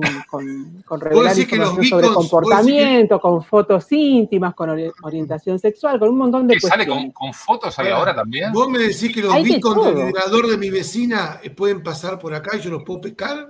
No sé qué hace tu vecina, así que desconozco esta situación. Yo, a ver, ¿se acuerdan cuando salió el tema de la videocasetera y la gente se empezó a grabar y, y Sí. las conectaba a las antenas colectivas sin darse cuenta? Y, y ponías, este, ponías, le hacías zapping con el televisor y veías a la del quinto C este, con el sodero.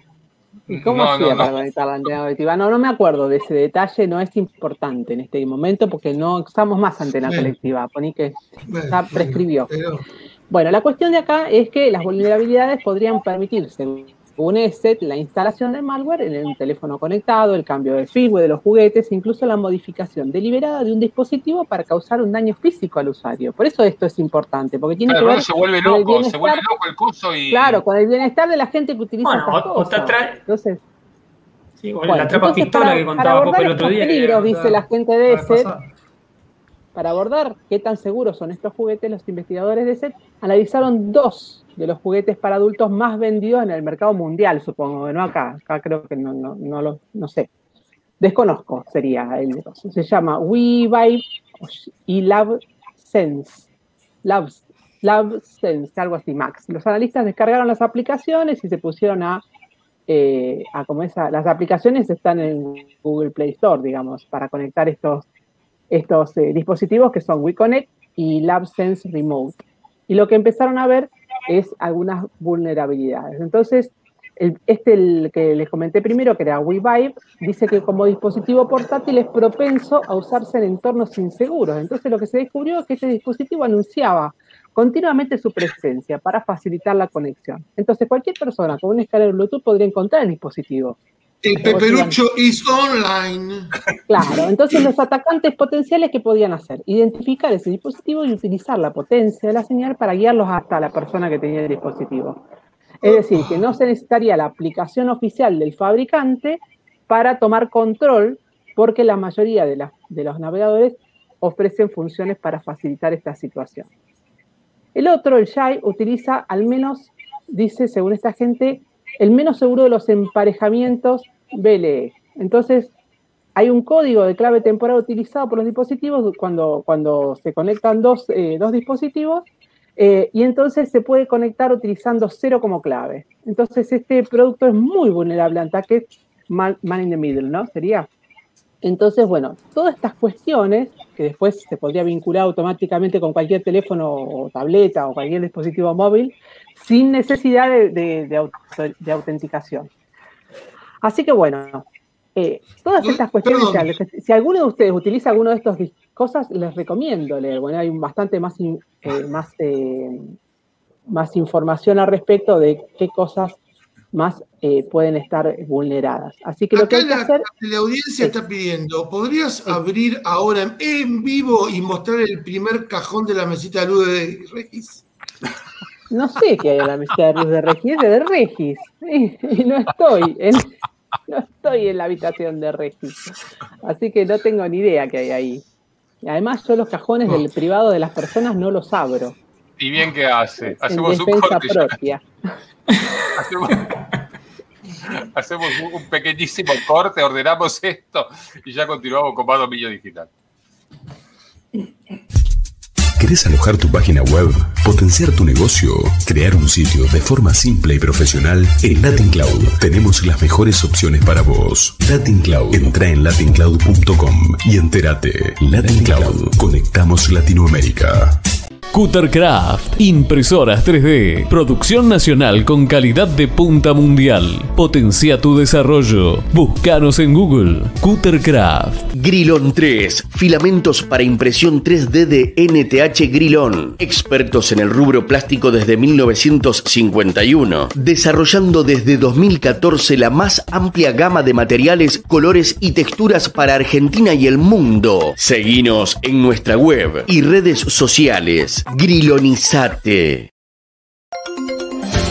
En ProSoft vas a encontrar calidad y variedad en racks, tipo mural o pie, compatibles con métrica ETI, estándar internacional de 19 pulgadas y norma ROS. ProSoft 011 3220 7134 www.pro-mediosoft.com.ar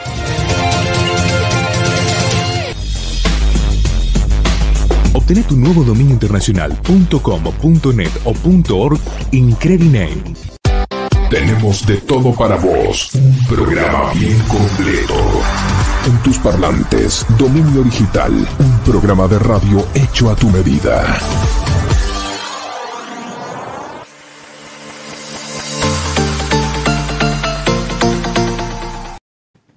Bueno, seguimos aquí en Dominio Digital. Claro, muchas sí, gracias viste, a todos. no, yo, eso me pasa por leer el informe y no estar prestando atención a lo que ustedes pasó? dicen. ¿Qué Eh, pasó, no, nada, estoy, estoy- leyendo los comentarios y riéndome sola. ¿Eh? Y- y no sé, pero recibí este, mucho apoyo de la gente. Este, Eh, acá Yashi- quiere, quiere sponsorear tu columna. acabados, ustedes se ríen, está todo muy mal. Quiere, quiere bueno, vos también te metés en cada tema. Yashi quiere sponsorear tu columna, ¿sí? Bueno, bueno, vamos Así a hacer, si un- vamos a hacer una columna dúo con Yanshi. Ahí está. Organícense entre ustedes dos para. Vamos a realizar la columna dúo con Yanshi, pero tiene que Dale, ahí está. acompañarme, Yanshi, porque Ahí esta está. gente Ahí está en Hagamos, franca minoría la acá. columna Yanshi, la columna Eso, este, con Daniela. Y nosotros nos vamos, la dejamos ellas dos durante cinco minutos. Que hagan su- Cinco minutos. No, nos quedamos callados. No, no, no, no, No, no, porque Nada, se ríen, callados. se quedan callados, pero se ríen. eso No, no, no, no. No, salimos, salimos, ya nos vamos. Sí. No, no, no, no, la dejamos. a- no, Bueno, conclusión, para que me faltó la conclusión. Déjense Ah, de comprar esto. cosas raras. Pará, pará, Sí. si sigue, esperá, Déjense esperá. de comprar cosas raras. Sigue, sigue, dale, sigamos. No, ya está, ya terminó. Que era, era un- era un seminario esto. ¿Eh? Pero si dijiste que no, faltaba la conclusión. Dijiste que faltaba la conclusión. La conclusión es esa, no es necesario comprar cosas raras. Que se, que se conecten a internet para Claro. cuestiones Yo íntimas. no nunca, yo nunca he visto. Yo no- Yanshi, no tiene Mirá. la guita, Yanshi, no tiene la guita. Este, escúchame, eh, Bueno, me parece que el es problema que tiene que ver también con. Sí. Decime, dale. No, bueno, que justamente esta posibilidad de compartir en, eh, con, con tu pareja que no está físicamente cerca y todas estas cuestiones que hemos hablado en tiempo, bueno, si bien trae ciertas ventajas, también hay que- hay que- el otro se sigue matando de risa Mira. que Aldela. Te estás. No aclaro más. No, Bueno, No, pero no, cuenta, no, perdón, Pero lo no que- por vos. Estoy riéndome No por por lo que ponen acá abajo. Se está riendo Y con bueno, vos, con sí, vos, Dani, no, dice. sé, no, se Yo pensé que que de iba a desbarrancar. Que-. Soy un señor, soy que- un que- señor. A ver, yo pensé que ya habían terminado el secundario, pero claramente no. Mira, cada vez que hago lo de estas cosas me hacen acordar cuando iba a la facultad de ingeniería, porque mis compañeros eran todos así como ustedes, pero tenían 18. Ahora ya no Nosotros tenemos 18. adolescencia no crecemos más. Che, igual hay una cosa. Fíjate que Dale, a ver, te acá hay algo que siempre decía este, Chacal que se aplica en esto en particular, ¿no? El, es el sabio, que es la implicancia de agregar tecnología en cosas, ¿no? Entonces, vos, Dani, lo dijiste perfecto. Vos, eh, ¿qué, qué- qué le agregás? Le agregás, agregás valor agregado, le agregás una, una comunicación mejor con tu pareja que está lejos, un montón de cosas. Ahora, eso implica, bueno, que estás poniendo un montón de tecnología arriba, que los datos, que el video, que el audio, que no sé qué, que la aplicación, que el teléfono. Y, eh, bueno, por ahí algunas comodidades para desbloquear el, el coso con el Bluetooth, qué sé yo. Ahora, todo eso es un montón de cosas que si vos no lo haces bien, tiene potencialmente un montón de agujeros. Entonces, ¿cuál es el riesgo? Bueno, nada, si vos lo que tenés es una lámpara USB, claro, ese es el riesgo primero. Por favor, cuidá si los vos tenés una lámpara USB, sí. si vos pones una lámpara USB que tiene todas esas cosas, bueno, ¿cuál es el problema? Y algún gil desde afuera te va a aprender a apagar la lámpara USB. Acá hay dos cosas que están, digamos, estás, estás poniendo en- eh, eh, sobre la tecnología. Uno es eh, tu cuerpo, ¿no? Como el, el, el- atrapapitos de la vez pasada o juguetes acá, y otro es la privacidad tuya íntima con tu pareja. Entonces no es joda. Y me parece que, digamos, hay otros ámbitos en los cuales por ahí la seguridad eh, está más escrutinada porque son, hay más gente mirando, ¿no? Que yo, las aplicaciones de los teléfonos, las aplicaciones que, viste, que más usadas, además, las computadoras, Windows, qué sé yo.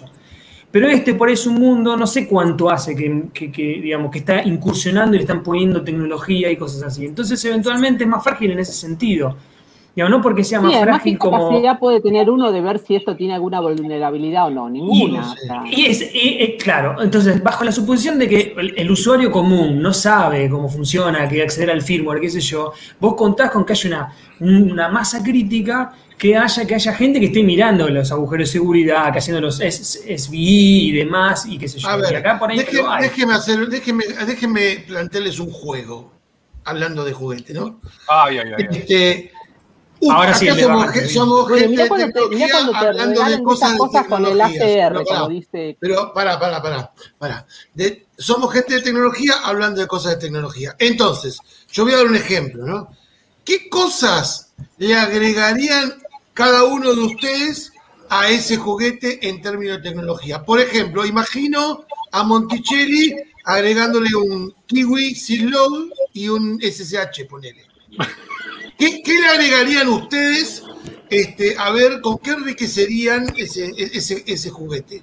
Los escucho. No, no, pero Yo para ni mí justamente una de las cosas es que, es que el software sea abierto y libre. Entonces ahí vos te permite, más fácil para cualquiera que diga, che, ¿qué onda? Entonces vos implementás lo que quiera y lo haces en software libre. Entonces, ¿qué pasa? Alguien encuentra una vulnerabilidad, vas a Git y decís, che, no, a esto lo programaste como editor. Entonces vas y lo arreglás. Porque el problema, y de nuevo, es- también se discutió acá, no es solamente cómo vos eh, no solamente cómo arreglar los parches de seguridad, sino cómo, es, cómo vos diseñaste tu sistema, ¿sí? Y hay cosas que vos no podés emparchar. Hay cosas que si están mal diseñadas es muy difícil. Maxi Pero lo no sabe me estás siguiendo el juego. ¿Vos qué le agregarías? No te estoy diciendo que me hagas una disquisición técnica del dispositivo. ¿Qué le agregarías vos? No lo sé. Yo, yo quiero mi repositorio en Git del código de lo que sea que está Mirá, corriendo en mi poder chiche. minar Bitcoin con el movimiento. Ese es bueno. Ese es bueno. Ese es bueno. Mientras, está. mientras Te ahorras energía, este, te, te ahorras los claro, costos de energía. Y ahí te minaste unos Satoshi. Si Andela, ¿usted qué le agregaría? Yo la verdad es que no, estaba pensando, digo, tengo, tengo que poder pensar a lo que agregarle. No se me ocurre la verdad qué le agregaría. que- Yo creo que, digamos, lo, lo que próximo que viene, no, lo próximo que viene es una videocam, una webcam. Pero eso es una laparoscopía, sería. entonces. Claro, pero es que mm, vos- por eso te digo, yo está creo que, que no debe faltar mucho y algunos lo deben traer ya dentro de poco. ¿eh? No, no sé dónde pondría la cámara exactamente. Por ahí Ajá, viene ah. como un poco más afuera, más atrás. Ah, Sí, ¿Viene pero con ACR digo- eso? ¿Vendría con ACR? Bueno, ahí Eh, está, ahí está. ¿ves? Dani le pondría ACR. ¿Usted firman qué le pondría? Yo creo que vendría por el lado de, de- de moldear, ¿no? O sea, que, que- que eso se pueda cambiar la forma. Bien.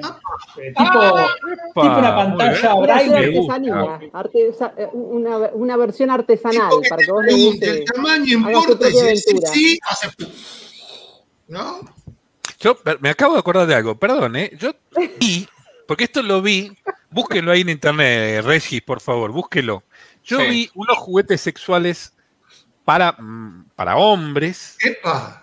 para hombres, que venían en una especie de lata, lo voy a tratar de no comentar mucho, lo dejo a la imaginación, ¿no? Pero venía en una especie de lata y que la forma ¿sí? interna de ese aparato, Regis, búsquelo, por favor, era ¿Qué pone la forma era un tubo de metal, un tubo de metal largo, ahuecado, ahuecado, ya se van a dar una idea, no, no tenemos que ser Un tan explícitos sí, Tubo de tampoco. Pero era para hombres. pers- Personas Y la pene parte- portantes, que no es lo mismo hoy.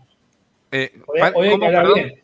Pene Para portante. perso- Claro, sí, hoy se dice así, porque puede haber hombres que son vagina portantes.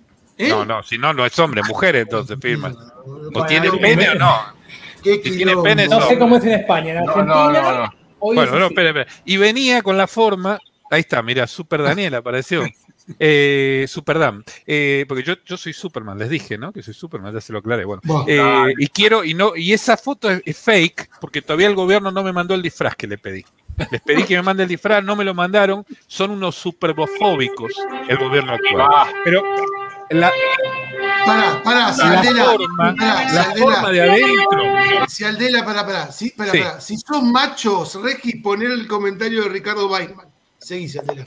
A ver, eh, la forma de adentro, la forma interna, el hueco, por decir así, estaba copiado. A ver, espere que no lo puedo, no puedo hablar y leer al mismo tiempo, ¿eh?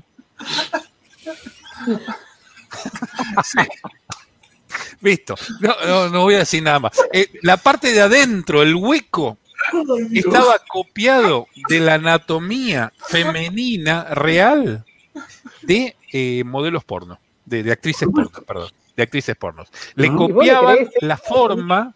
¿Y cómo sabés? Sí, sí, Sí, no, eso lo inventó el gerente de Claro, marketing. claro, ella, ella afirmaba que ese, esa lata eran unas latas que dentro decía, esto tiene la misma forma que esa actriz porno. Búsquenlo, búsquenlo, Regis. ¿Compraste más de Eh, uno eso- para ver si es cierto? Claudio, seguro Tengo todas toda una acá, las video. 40 que No, venían. Y son todos distintos, eh, te lo puedo asegurar. contando Después me queda el historial, ¿viste? Tengo que explicar. ¿El video? ¿Pero qué tiene? ¿Lo podés? ¿Qué tiene? Te mandé el video No, explicando. ¿Usted, Popper, qué le agregaría? ¿Qué le agregaría? Eh, Bueno. Insisto, nos fuimos al pasto. Insisto, está el video, ¿no? O sea, no voy a compartir mi pantalla. A ver, ¿lo no. Pero, ¿qué pasa, Regis? ¿Cuál es el problema? ¿No sos no binario? Abrí, abrí, Binario, abrí un incógnito a esta altura. Tenemos que explicarte cómo abrir una ¿Sos analógico o digital? ¿Binario o no binario? Hexadecimal. Ya lo sé. Daniela, ¿por qué me traes estos Vas temas? uno, ¿sí? Pero Sí, sí. los traen siempre ustedes y yo te- no era, no era No una- habla un tema menor, era un tema de tecnología. O sea, era una vulnerabilidad en, en cuestiones que la gente tiene que saber, porque que no se puede comprar cualquier cosa. nunca. Y cuando habla nos meten cada quilombo, Regi. Si ustedes Bueno, se comportaran como gente sección- razonable, no sería ningún problema. La semana que viene tiene su sección de cinco minutos con su socia. Así que este, Sí.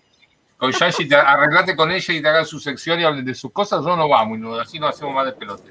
A ver, si algo que, de conste, ecología que conste yo no te barría, Dani, ¿eh? ¿eh? Es verdad, es el único civilizado en esta mesa. Y, y como es y, y Maxi tampoco, todo el resto está en falta.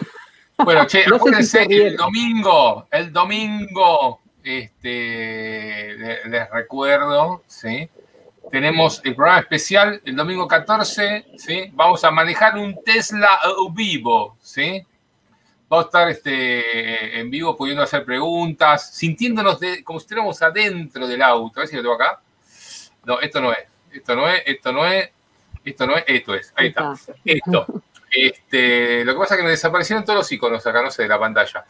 Eh, domingo 14 de marzo, 8.30, después del partido de, Ar- de River Boca, ¿sí? que creo que son dos equipos de fútbol. Em, eh, porque, ah, pará, pero esto tiene, yo lo hubiera puesto a cualquier hora, pero justamente la persona que va a manejar el Tesla dijo, "Bueno, pero después del partido. Dije, "Buah, qué sé yo, hay gente que ve fútbol. Este, así que este domingo, agéndenselo, 8.30. Vamos a estar manejando un Tesla en directo desde Allen, Texas, con Augusto Álvarez, así que no se lo pierdan. ¿Estamos? Bueno, algo más tiene para ir? ya estamos pasados de hora. Como siempre. tengo algo serio. Ya son las, las 6 y 20. Tienen una novedad rápida que va a requerir igual a un análisis posterior. Por ahí Sí. poní que te va a interesar a vos y tal vez al Chacal. Algo que pasó a una hora antes de comenzar el programa. ¿Se acuerdan de Santiago Siri? ¿Lo ubican? Sí, señor. Sí, sí. Bueno, presentó un proyecto nuevo. Se creó una. Se creó una. Hay un proyecto nuevo que salió hace una hora y media que se llama Proof of Humanity, prueba de humanidad sería, eh, proofofhumanity.id. Y yo les leo lo que, la, la traducción que hay hoy, ¿bien? es el Internet de los humanos, ¿bien? eso es lo primero que dice, la web es ese, ¿sí? Y dice Proof of Humanity es un sistema de verificación de identidad social para humanos en la red Ethereum, que combina redes de confianza con pruebas de Turing inversas y resolución de disputas para crear una lista de humanos a prueba de un ataque civil. ¿Bien? Eso es, eh, a ver, fue hace una hora antes, empecé a leer el paper y... Para, no entendí un poco. no, Más o menos, Exacto. ¿qué sería? ¿Qué sería? A prueba de ataques De que- bots. Es para, es para evitar la manipulación a través de bots, ¿no? De, de, de- de la- de las transacciones vía, vía vía criptomonedas. Ahí te paso, si querés, otra imagen de la, de la web que dice qué es lo que, para qué va a servir, ¿bien? De vuelta, todavía no entiendo para qué va a servir, pero si eh, en base a la información de marketing que, que tienen. Una es el tema de, de evitar bots, eh, después está hablando de certificaciones, que si terminas el secundario, tu certificado quede asociado a, esa, a tu mano digital, ¿bien? Eh, para la, parte de avatar, tú verás tu scoring de crédito, eh, saber si tenés buen crédito o no, que quede, digamos, en la red pública, bien en la blockchain, esa sería la idea.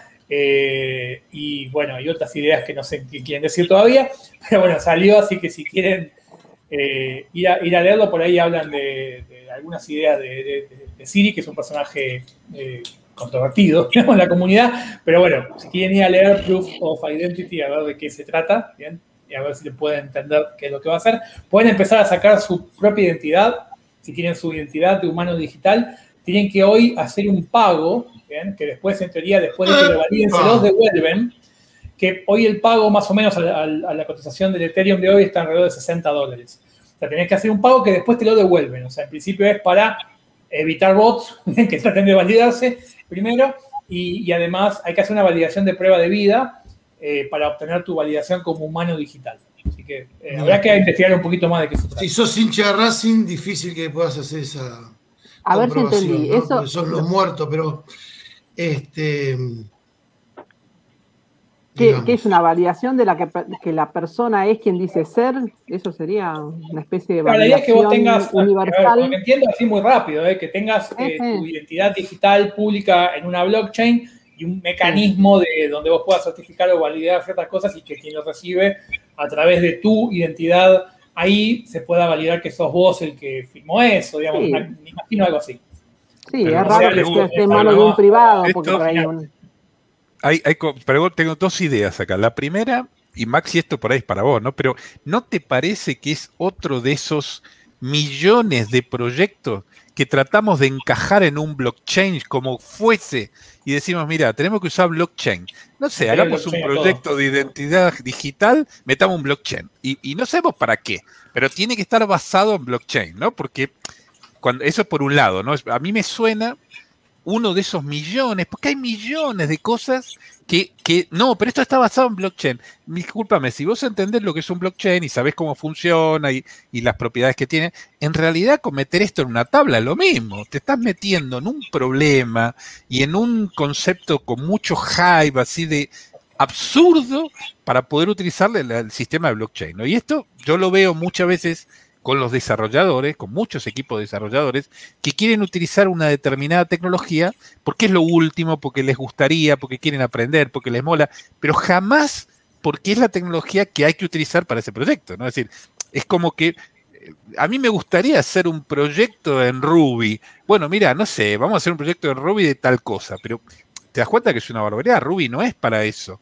Hay otros lenguajes. Bueno, no importa, pero como yo quiero hacer eso, esto es igual, yo lo veo, uno de esos millones de proyectos que alguien quería utilizar blockchain y creó, ese sistema, ¿no? Esa es la primera idea. La segunda, yo digo, si en realidad todo esto es una identidad digital, es muy difícil, es muy difícil generarte una entidad digital de manera digital. Al final, si todo es digital, quien está del otro lado puede ser un muñeco. Entonces, siempre terminás cayendo en algo no digital, sino físico. Es decir, terminás cayendo en un documento, terminás cayendo en una tarjeta de crédito, terminás cayendo en, un, el pago de una factura de un teléfono, terminás cayendo, no sé, en un, en un documento oficial de algo, en un pasaporte, porque todo, todo termina, si todo de verdad es digital, no tenés forma de, validar contra un humano. Es decir, la manera es con ese tipo de dispositivos. Entonces también me parece,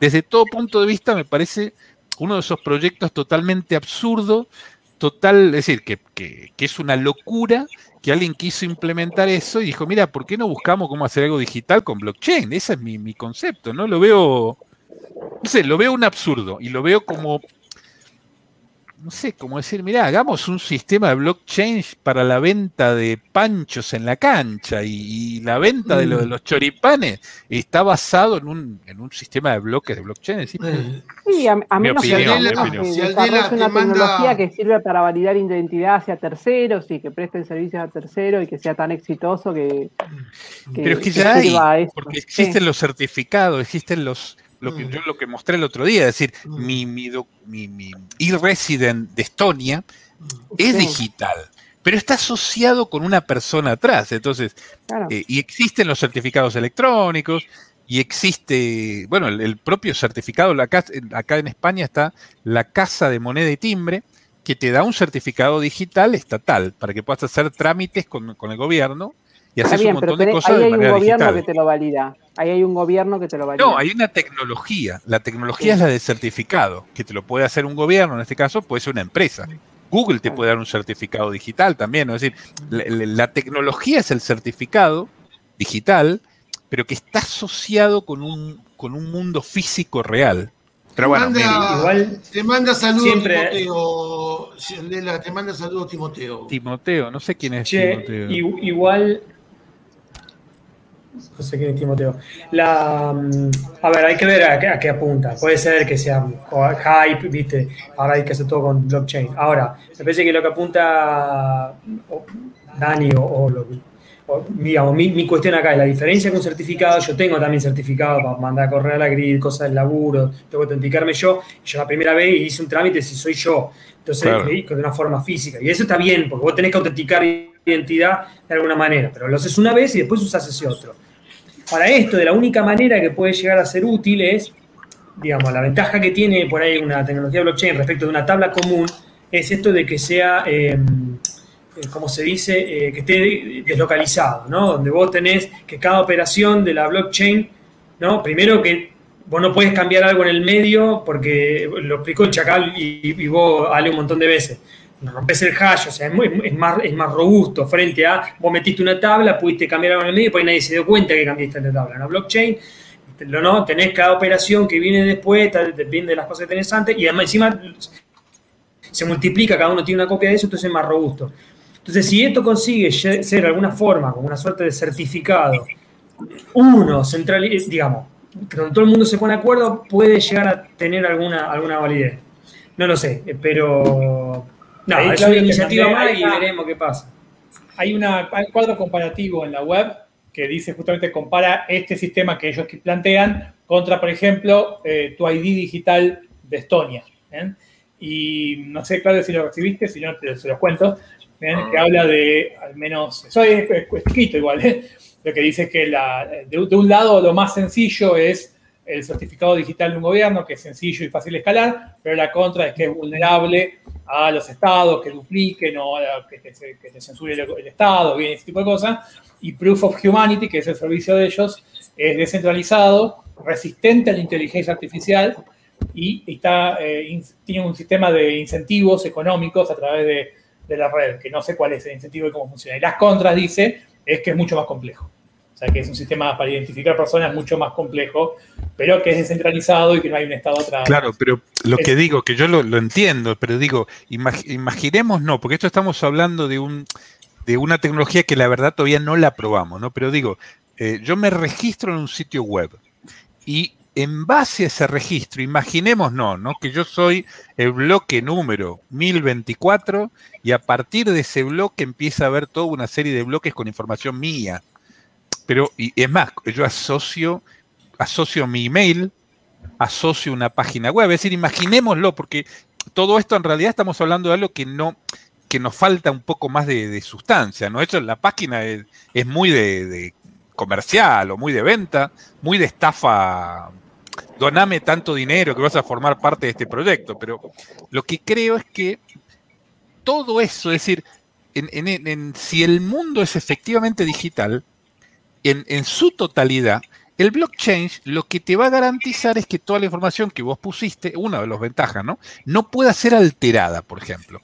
Que además esté distribuida por el mundo, que también tiene otro tipo de, de, bueno, de connotación. Hay que ver cuántos de esos servidores se mantienen. Pero por otro lado, lo que digo es que lo que podría certificar es una botella como esta, en la cual yo la registré como un humano, le asocié un email, le asocié un sitio web, es decir, lo que quiero decir es que sin una validación de un humano, eh, Sí, sí, ¿qué- esta gente, e- esta gente lo que dice ¿Qué, es. qué Lo certificado? poco que Porque- leí, eh, y perdón, eh, leí perdón que me falta una única idea. Si Vale. volvemos para atrás al año 98, 97, 98, si no me equivoco, yo me acuerdo cuando activé mi certificado PGP. En ese momento no era GPG, sino que era PGP, Pretty Good Privacy. Era un desarrollo que había hecho Phil, eh, Phil Zimmerman, ¿era? Zimmerman, Phil Zimmerman. Zimmerman, eso. Zimmerman. Zimmerman.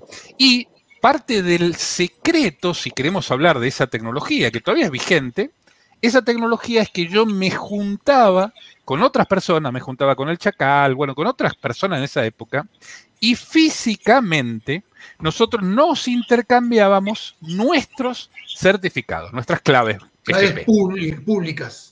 Las claves públicas, claro, pero nos, nos intercambiamos Ah. físicamente, porque la- el proof of concept, la, la, la- la prueba, La prueba de concepto. era que yo lo veía al chacal y yo recibía de él un archivo que era su clave pública que me estaba dando, pero yo, yo lo validaba contra él, lo veía a él y él me daba, en ese momento me acuerdo que era un disquete, ponele. Un disquete. Y yo le daba la mía con un disquete y así hicimos muchos. Ey, un disquete que debían ser, yo creo que con suerte de tres y medio, pero por ahí eran Tres de y cinco medio, cuarto, sí. pero yo creo que eran de tres y medio. Pero entonces había una, una conexión humana, física, ¿sí? Donde la certifica. Y después, a partir de ahí, cada vez que yo le mandaba algo al Chacal o Daniel me mandaba algo encriptado, usábamos los certificados que previamente nosotros habíamos validados.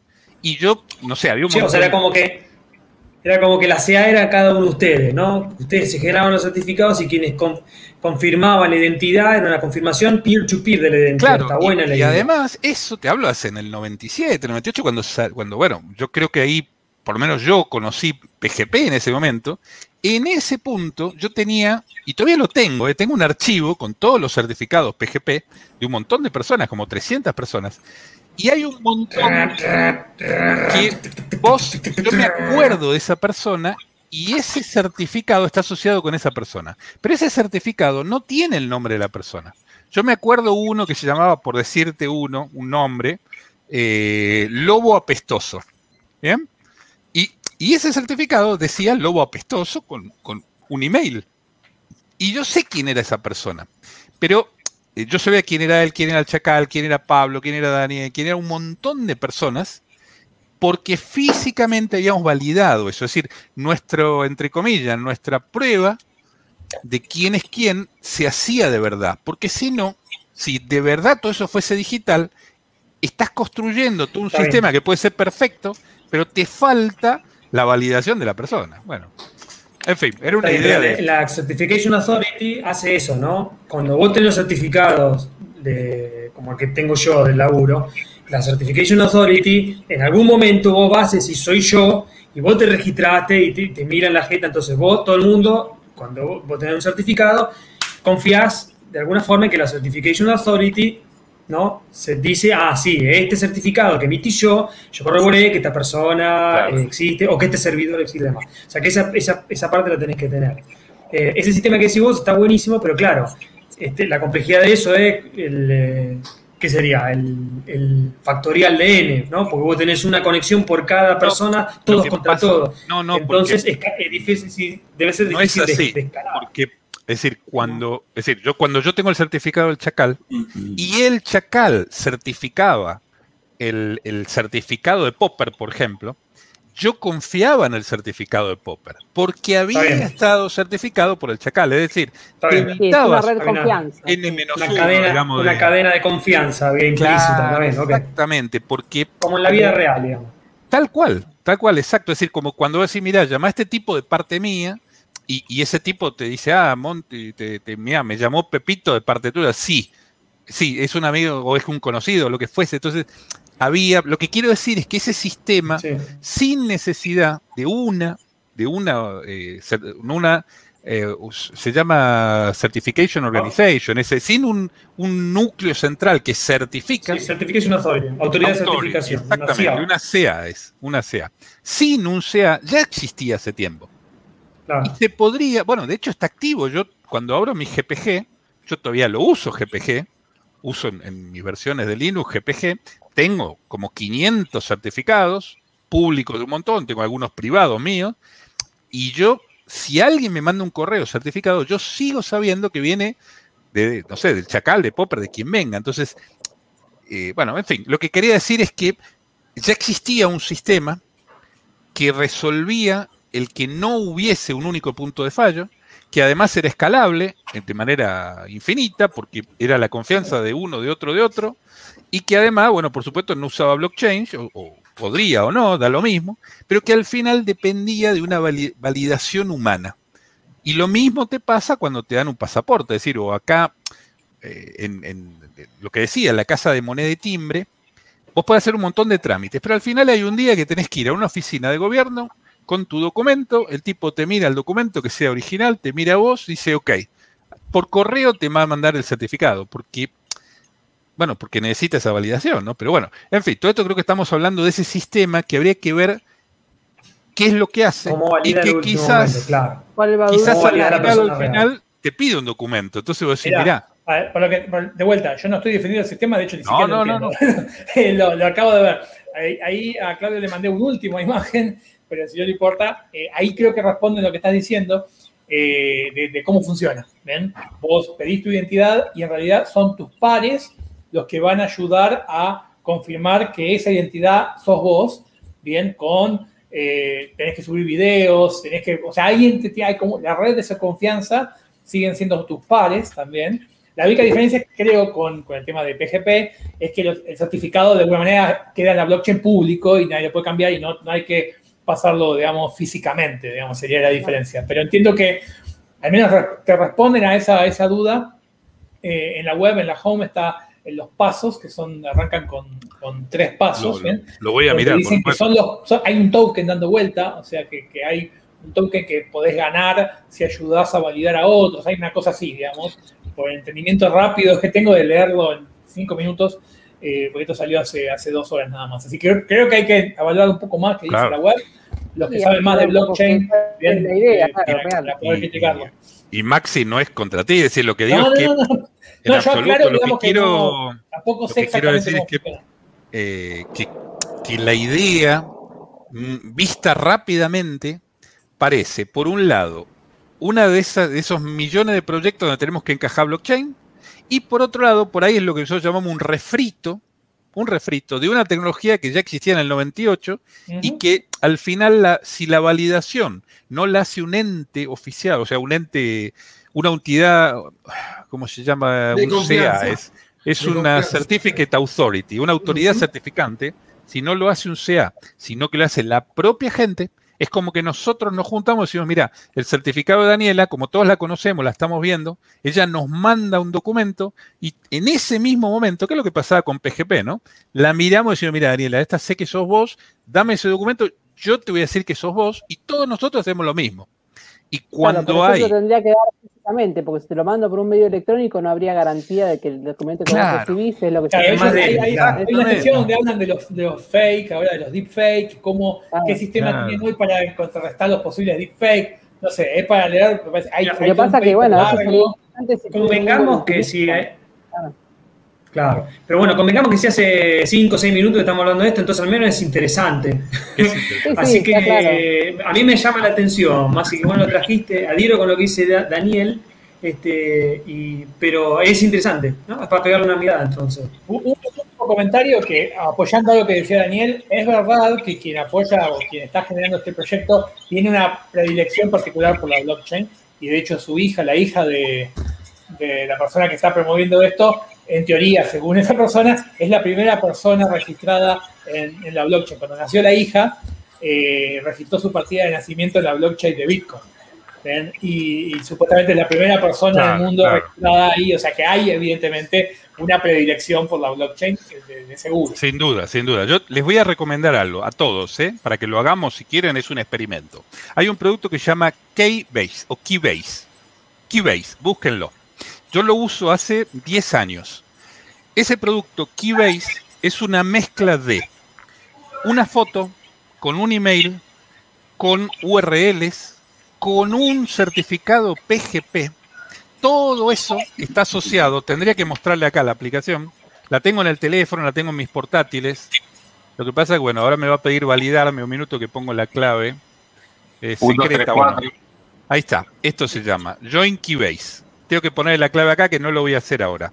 eh, porque me van a leer y no, no quiero. Eh, esta aplicación Keybase, vos haces esto mismo que estás diciendo, pero está basado en PGP.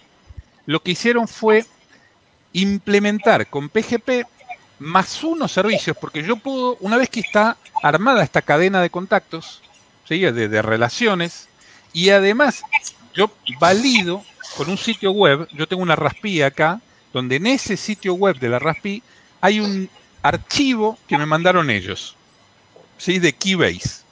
Yo coloco en un sitio web ese archivo y lo que pruebo es que ese sitio web es mío. Y yo con mi clave PGP asocio que yo soy yo. Yo soy un email, por decir así, porque otra vez todo esto, eh, si no hay un documento oficial, lo que yo digo es lo que me creen. Es decir, yo me puedo decir que soy Superman y que mi email es superman.gmail.com y ellos me lo creen. Y ese, ese email con, mi perso- con el personaje que yo me creé, valida una clave PGP, valida un sitio web, valida email. Entonces, el ejercicio, ¿los hago volando no? Lo que pasa es que no sé si puedo volar, todavía no me, no me llegó el certificado para volar, lo único. Eh, Si vos les llegás a volar, si vos llegás a volar, ¿Por qué no? ¿sabes ¿Por qué? qué no? Si yo soy Superman, ¿cómo no voy a volar? Ponica? Bueno, tengo miedo de la kriptonita, Sos pero. siete Superman. mm, Necesitas, bueno, sos como el Antonov soy- ruso, sos como el Antonov ruso, ¿viste? Yo, el Para ejercicio era. levantar vuelo tenés que carretear desde, desde- Y, pero, a ver, viste que Superman también tenía que dar como un salto. Tenía un pequeño salto, no era, pero. Pero es, Hay que repito, la inercia. lo que el, el ejercicio que les propongo es instálense Keybase, intercambiémonos el certificado con Keybase y nos validamos. Y además, con Keybase podemos decir, una clave PGP está asociada con un sitio web, con un perfil de LinkedIn, con un perfil de Facebook, con un sitio web, etcétera, etcétera. Hay un montón de cosas que yo puedo asociar con esa persona. Y lo valido con esto. Yo- mi cuenta de Twitter está validada. validás, lo que validás es o con tu clave PGP y con el Claro. archivo que servís al servidor que es tuyo. Correcto, El todo resto, eso. el Por LinkedIn, eso decir- son datos que vos le das. O sea, Claro. finalmente está No, basado que- en- en otra identificación que hizo otro. Claro, lo que pasa es que Es siempre lo mismo. todo lo que yo defino está asociado a una clave PGP y hay otros que dicen que ese, esos datos son reales. Bien, y otra vez hay una cadena de confianza montado en Keybase. Bueno, en fin, un proyecto para jugar un poco. Yo le digo, hágale este ejercicio si quieren, ¿no? Y tenemos, porque así lo podemos probar y decimos, mira, esto te permite mandarte un archivo de manera encriptada, te permite tener un chat de manera encriptada, me permite a mí subir archivos con PGP a un espacio, hace una serie de cosas bastante buenas. De paso me voy a conectar, me estoy dando cuenta, porque está en el teléfono, estoy desconectado. Bueno, curiosidad. Bueno, chicos, creo que ya, ya es hora de ir cerrando el programa. Son las 18.40. Este, estamos recontra, recontra tarde. Nos pasamos. Esto, es lo- esto es lo bueno o lo malo, sí, es, es dominio digital plus size. Lo bueno o lo malo de cuando no, no- no nos corren con el horario. ¿sí? Así que, eh, que vamos a ir cerrando. Yo le quiero mandar un fuerte abrazo a un amigo de acá de, de la casa, televidente del programa, que este, se acuerdan que Chacal le mandó para José una bendición especial porque andaba medio medio, estaba internado, mejoró con la bendición, de hecho se fue a su casa, pero este, finalmente lo volvieron a internar, está con, con COVID, neumonía, está intubado, o sea, está pasando mal, eh, pero bueno, tenemos la esperanza, por supuesto, que se recupere, así que todas nuestras bendiciones para José este, y todo. Si quieren, mándenle, yo le voy a mandar, él- él ahora no responde, obviamente, digamos, se desconectó el sábado desde que entró en, este, desde que está intubado, y obviamente dejó de responder los mensajes, este, así que yo igualmente le escribo, y le mando así que los que quieran mandar sus mensajes ahora en el programa de, de Fuerza para José, gran amigo de Dominio Digital, oyente de mucho tiempo, este, que nos apoya todo el tiempo, eh, lo pueden hacer. Eh, acá tenemos. Hay algunos que le mandan acá. Fuerza José, que andes bien, la verdad que queremos que, que te mejores. recupere. Nosotros cuidamos a nuestra comunidad, queremos mucho a toda la gente que nos mira y que nos acompaña. Este, Somos una gran familia, Regis. somos una gran familia digital, así que José, para Siempre cuando... hay una oveja negra, por lo menos, en la familia. No voy a, Bueno, no voy a qué sé señalar. Sí, Sí, aldela, diría sí, más aldela. más de una, más de una. Más, más- más de una. Así que, José, toda la familia digital te desea lo mejor y que puedas ver esto. No, no digo que sea lo primero que veas cuando salgas de terapia intensiva, cuando por ahora está en coma farmacológico, entiendo. Si está intubado no puede estar consciente. Así que, este, cuando despiertes, eh, tengas nuestro saludo y nuestros mayores deseos de que te recuperes prontamente y obviamente que dejes de fumar, porque esto, se todo esto es agravado cuando uno fuma. ¿sí? O sea, la gran cagada del COVID es que el COVID, como en mi caso, te deriva en neumonía, la neumonía, qué sé yo, y todo se complica, ¿viste? Cuando encima, este, así que este, con esto, nuestro deseo es que te recuperes y que no fue más, por amor de Dios. Así que bueno, esperemos que esté bien. Este, así que gracias. Vamos, José, a dejar el pucho. ¿eh? Ah, Y sí, viste, eso, y la verdad que no, la verdad que no, no, no colabora en estos quilombos este, respiratorios. Es ahí donde. Fíjate que lo primero que te preguntan, el neumonólogo, lo primero que te pregunta es: ¿fumás? Esa, esa la viste. Pero bueno, este, así que bueno, chicos, gracias. Daniel Cialdera desde Madrid, Alejandro Firman, Alejandro Ponique, Fernando Monticelli, Hernán Popper desde Winnipeg, nuestra Lady Daniela Gastaminza, que la semana que viene inaugura su sección este, junto a su socia. Hot, Este, la columna hot. Busquen- busquen No, nada de sponsors. hot, no hay na- na- La nada primera columna hot, hot. No, no, no, no, que hagan lo que No. quieran. Ah, Busquen, busquen, busquen sponsors porque hay que garpar el espacio acá, ¿viste? No es gratis esto. Así que, ah, cada uno tiene que buscarse un sponsor. Yo tengo que pagar además. sponsor. Y hay que pagar, y sí hay que pagar el espacio. ¿Qué te, que gratis el la? No, mierda. Vale, vale como 40 dólares, escúchame. Hay que. Es Yo, tengo a Tommy. Como que se Por te puede pagar con, Ethereum, con algo, ¿no? O con Volvió qué. Osorio, volvió Osorio que Con te perdonamos. Ahí está. Así que bueno, chicos, gracias. eh, Gracias por estar ahí. Nos vemos, el, acuérdense, nos encontramos el domingo, ¿sí? Este domingo, eh, acá tenemos el banner, ¿sí? Este domingo, ¿sí? 14 de marzo, 8 y media de la noche, hora de Argentina. Programa especial en vivo, vamos a estar manejando a control remoto un Tesla desde Texas. O sea, nosotros acá, el Tesla en Texas, y vamos a poder preguntar, ver qué hace, tocar los botoncitos. Así que pónganselo, pónganselo en la agenda. Después no digan, no me acordé. Este, suscríbanse al canal, así cuando estamos transmitiendo les avisa. Eh, y únanse también a nuestro canal en, este, en Telegram. Sí, tenemos el canal en Telegram donde eh, charlamos toda la semana, temas varios, así es medio amplio el canal, el canal. Así que bueno, y ustedes muchísimas gracias por habernos acompañado. Esto fue Dominio Digital, nos volvemos a encontrar este domingo y si no, el viernes que viene a las 4, Dominio 3D, a las 5, Dominio Digital. Adiós. Muy bien. Gracias por estar ahí. Bye, bye. Chau.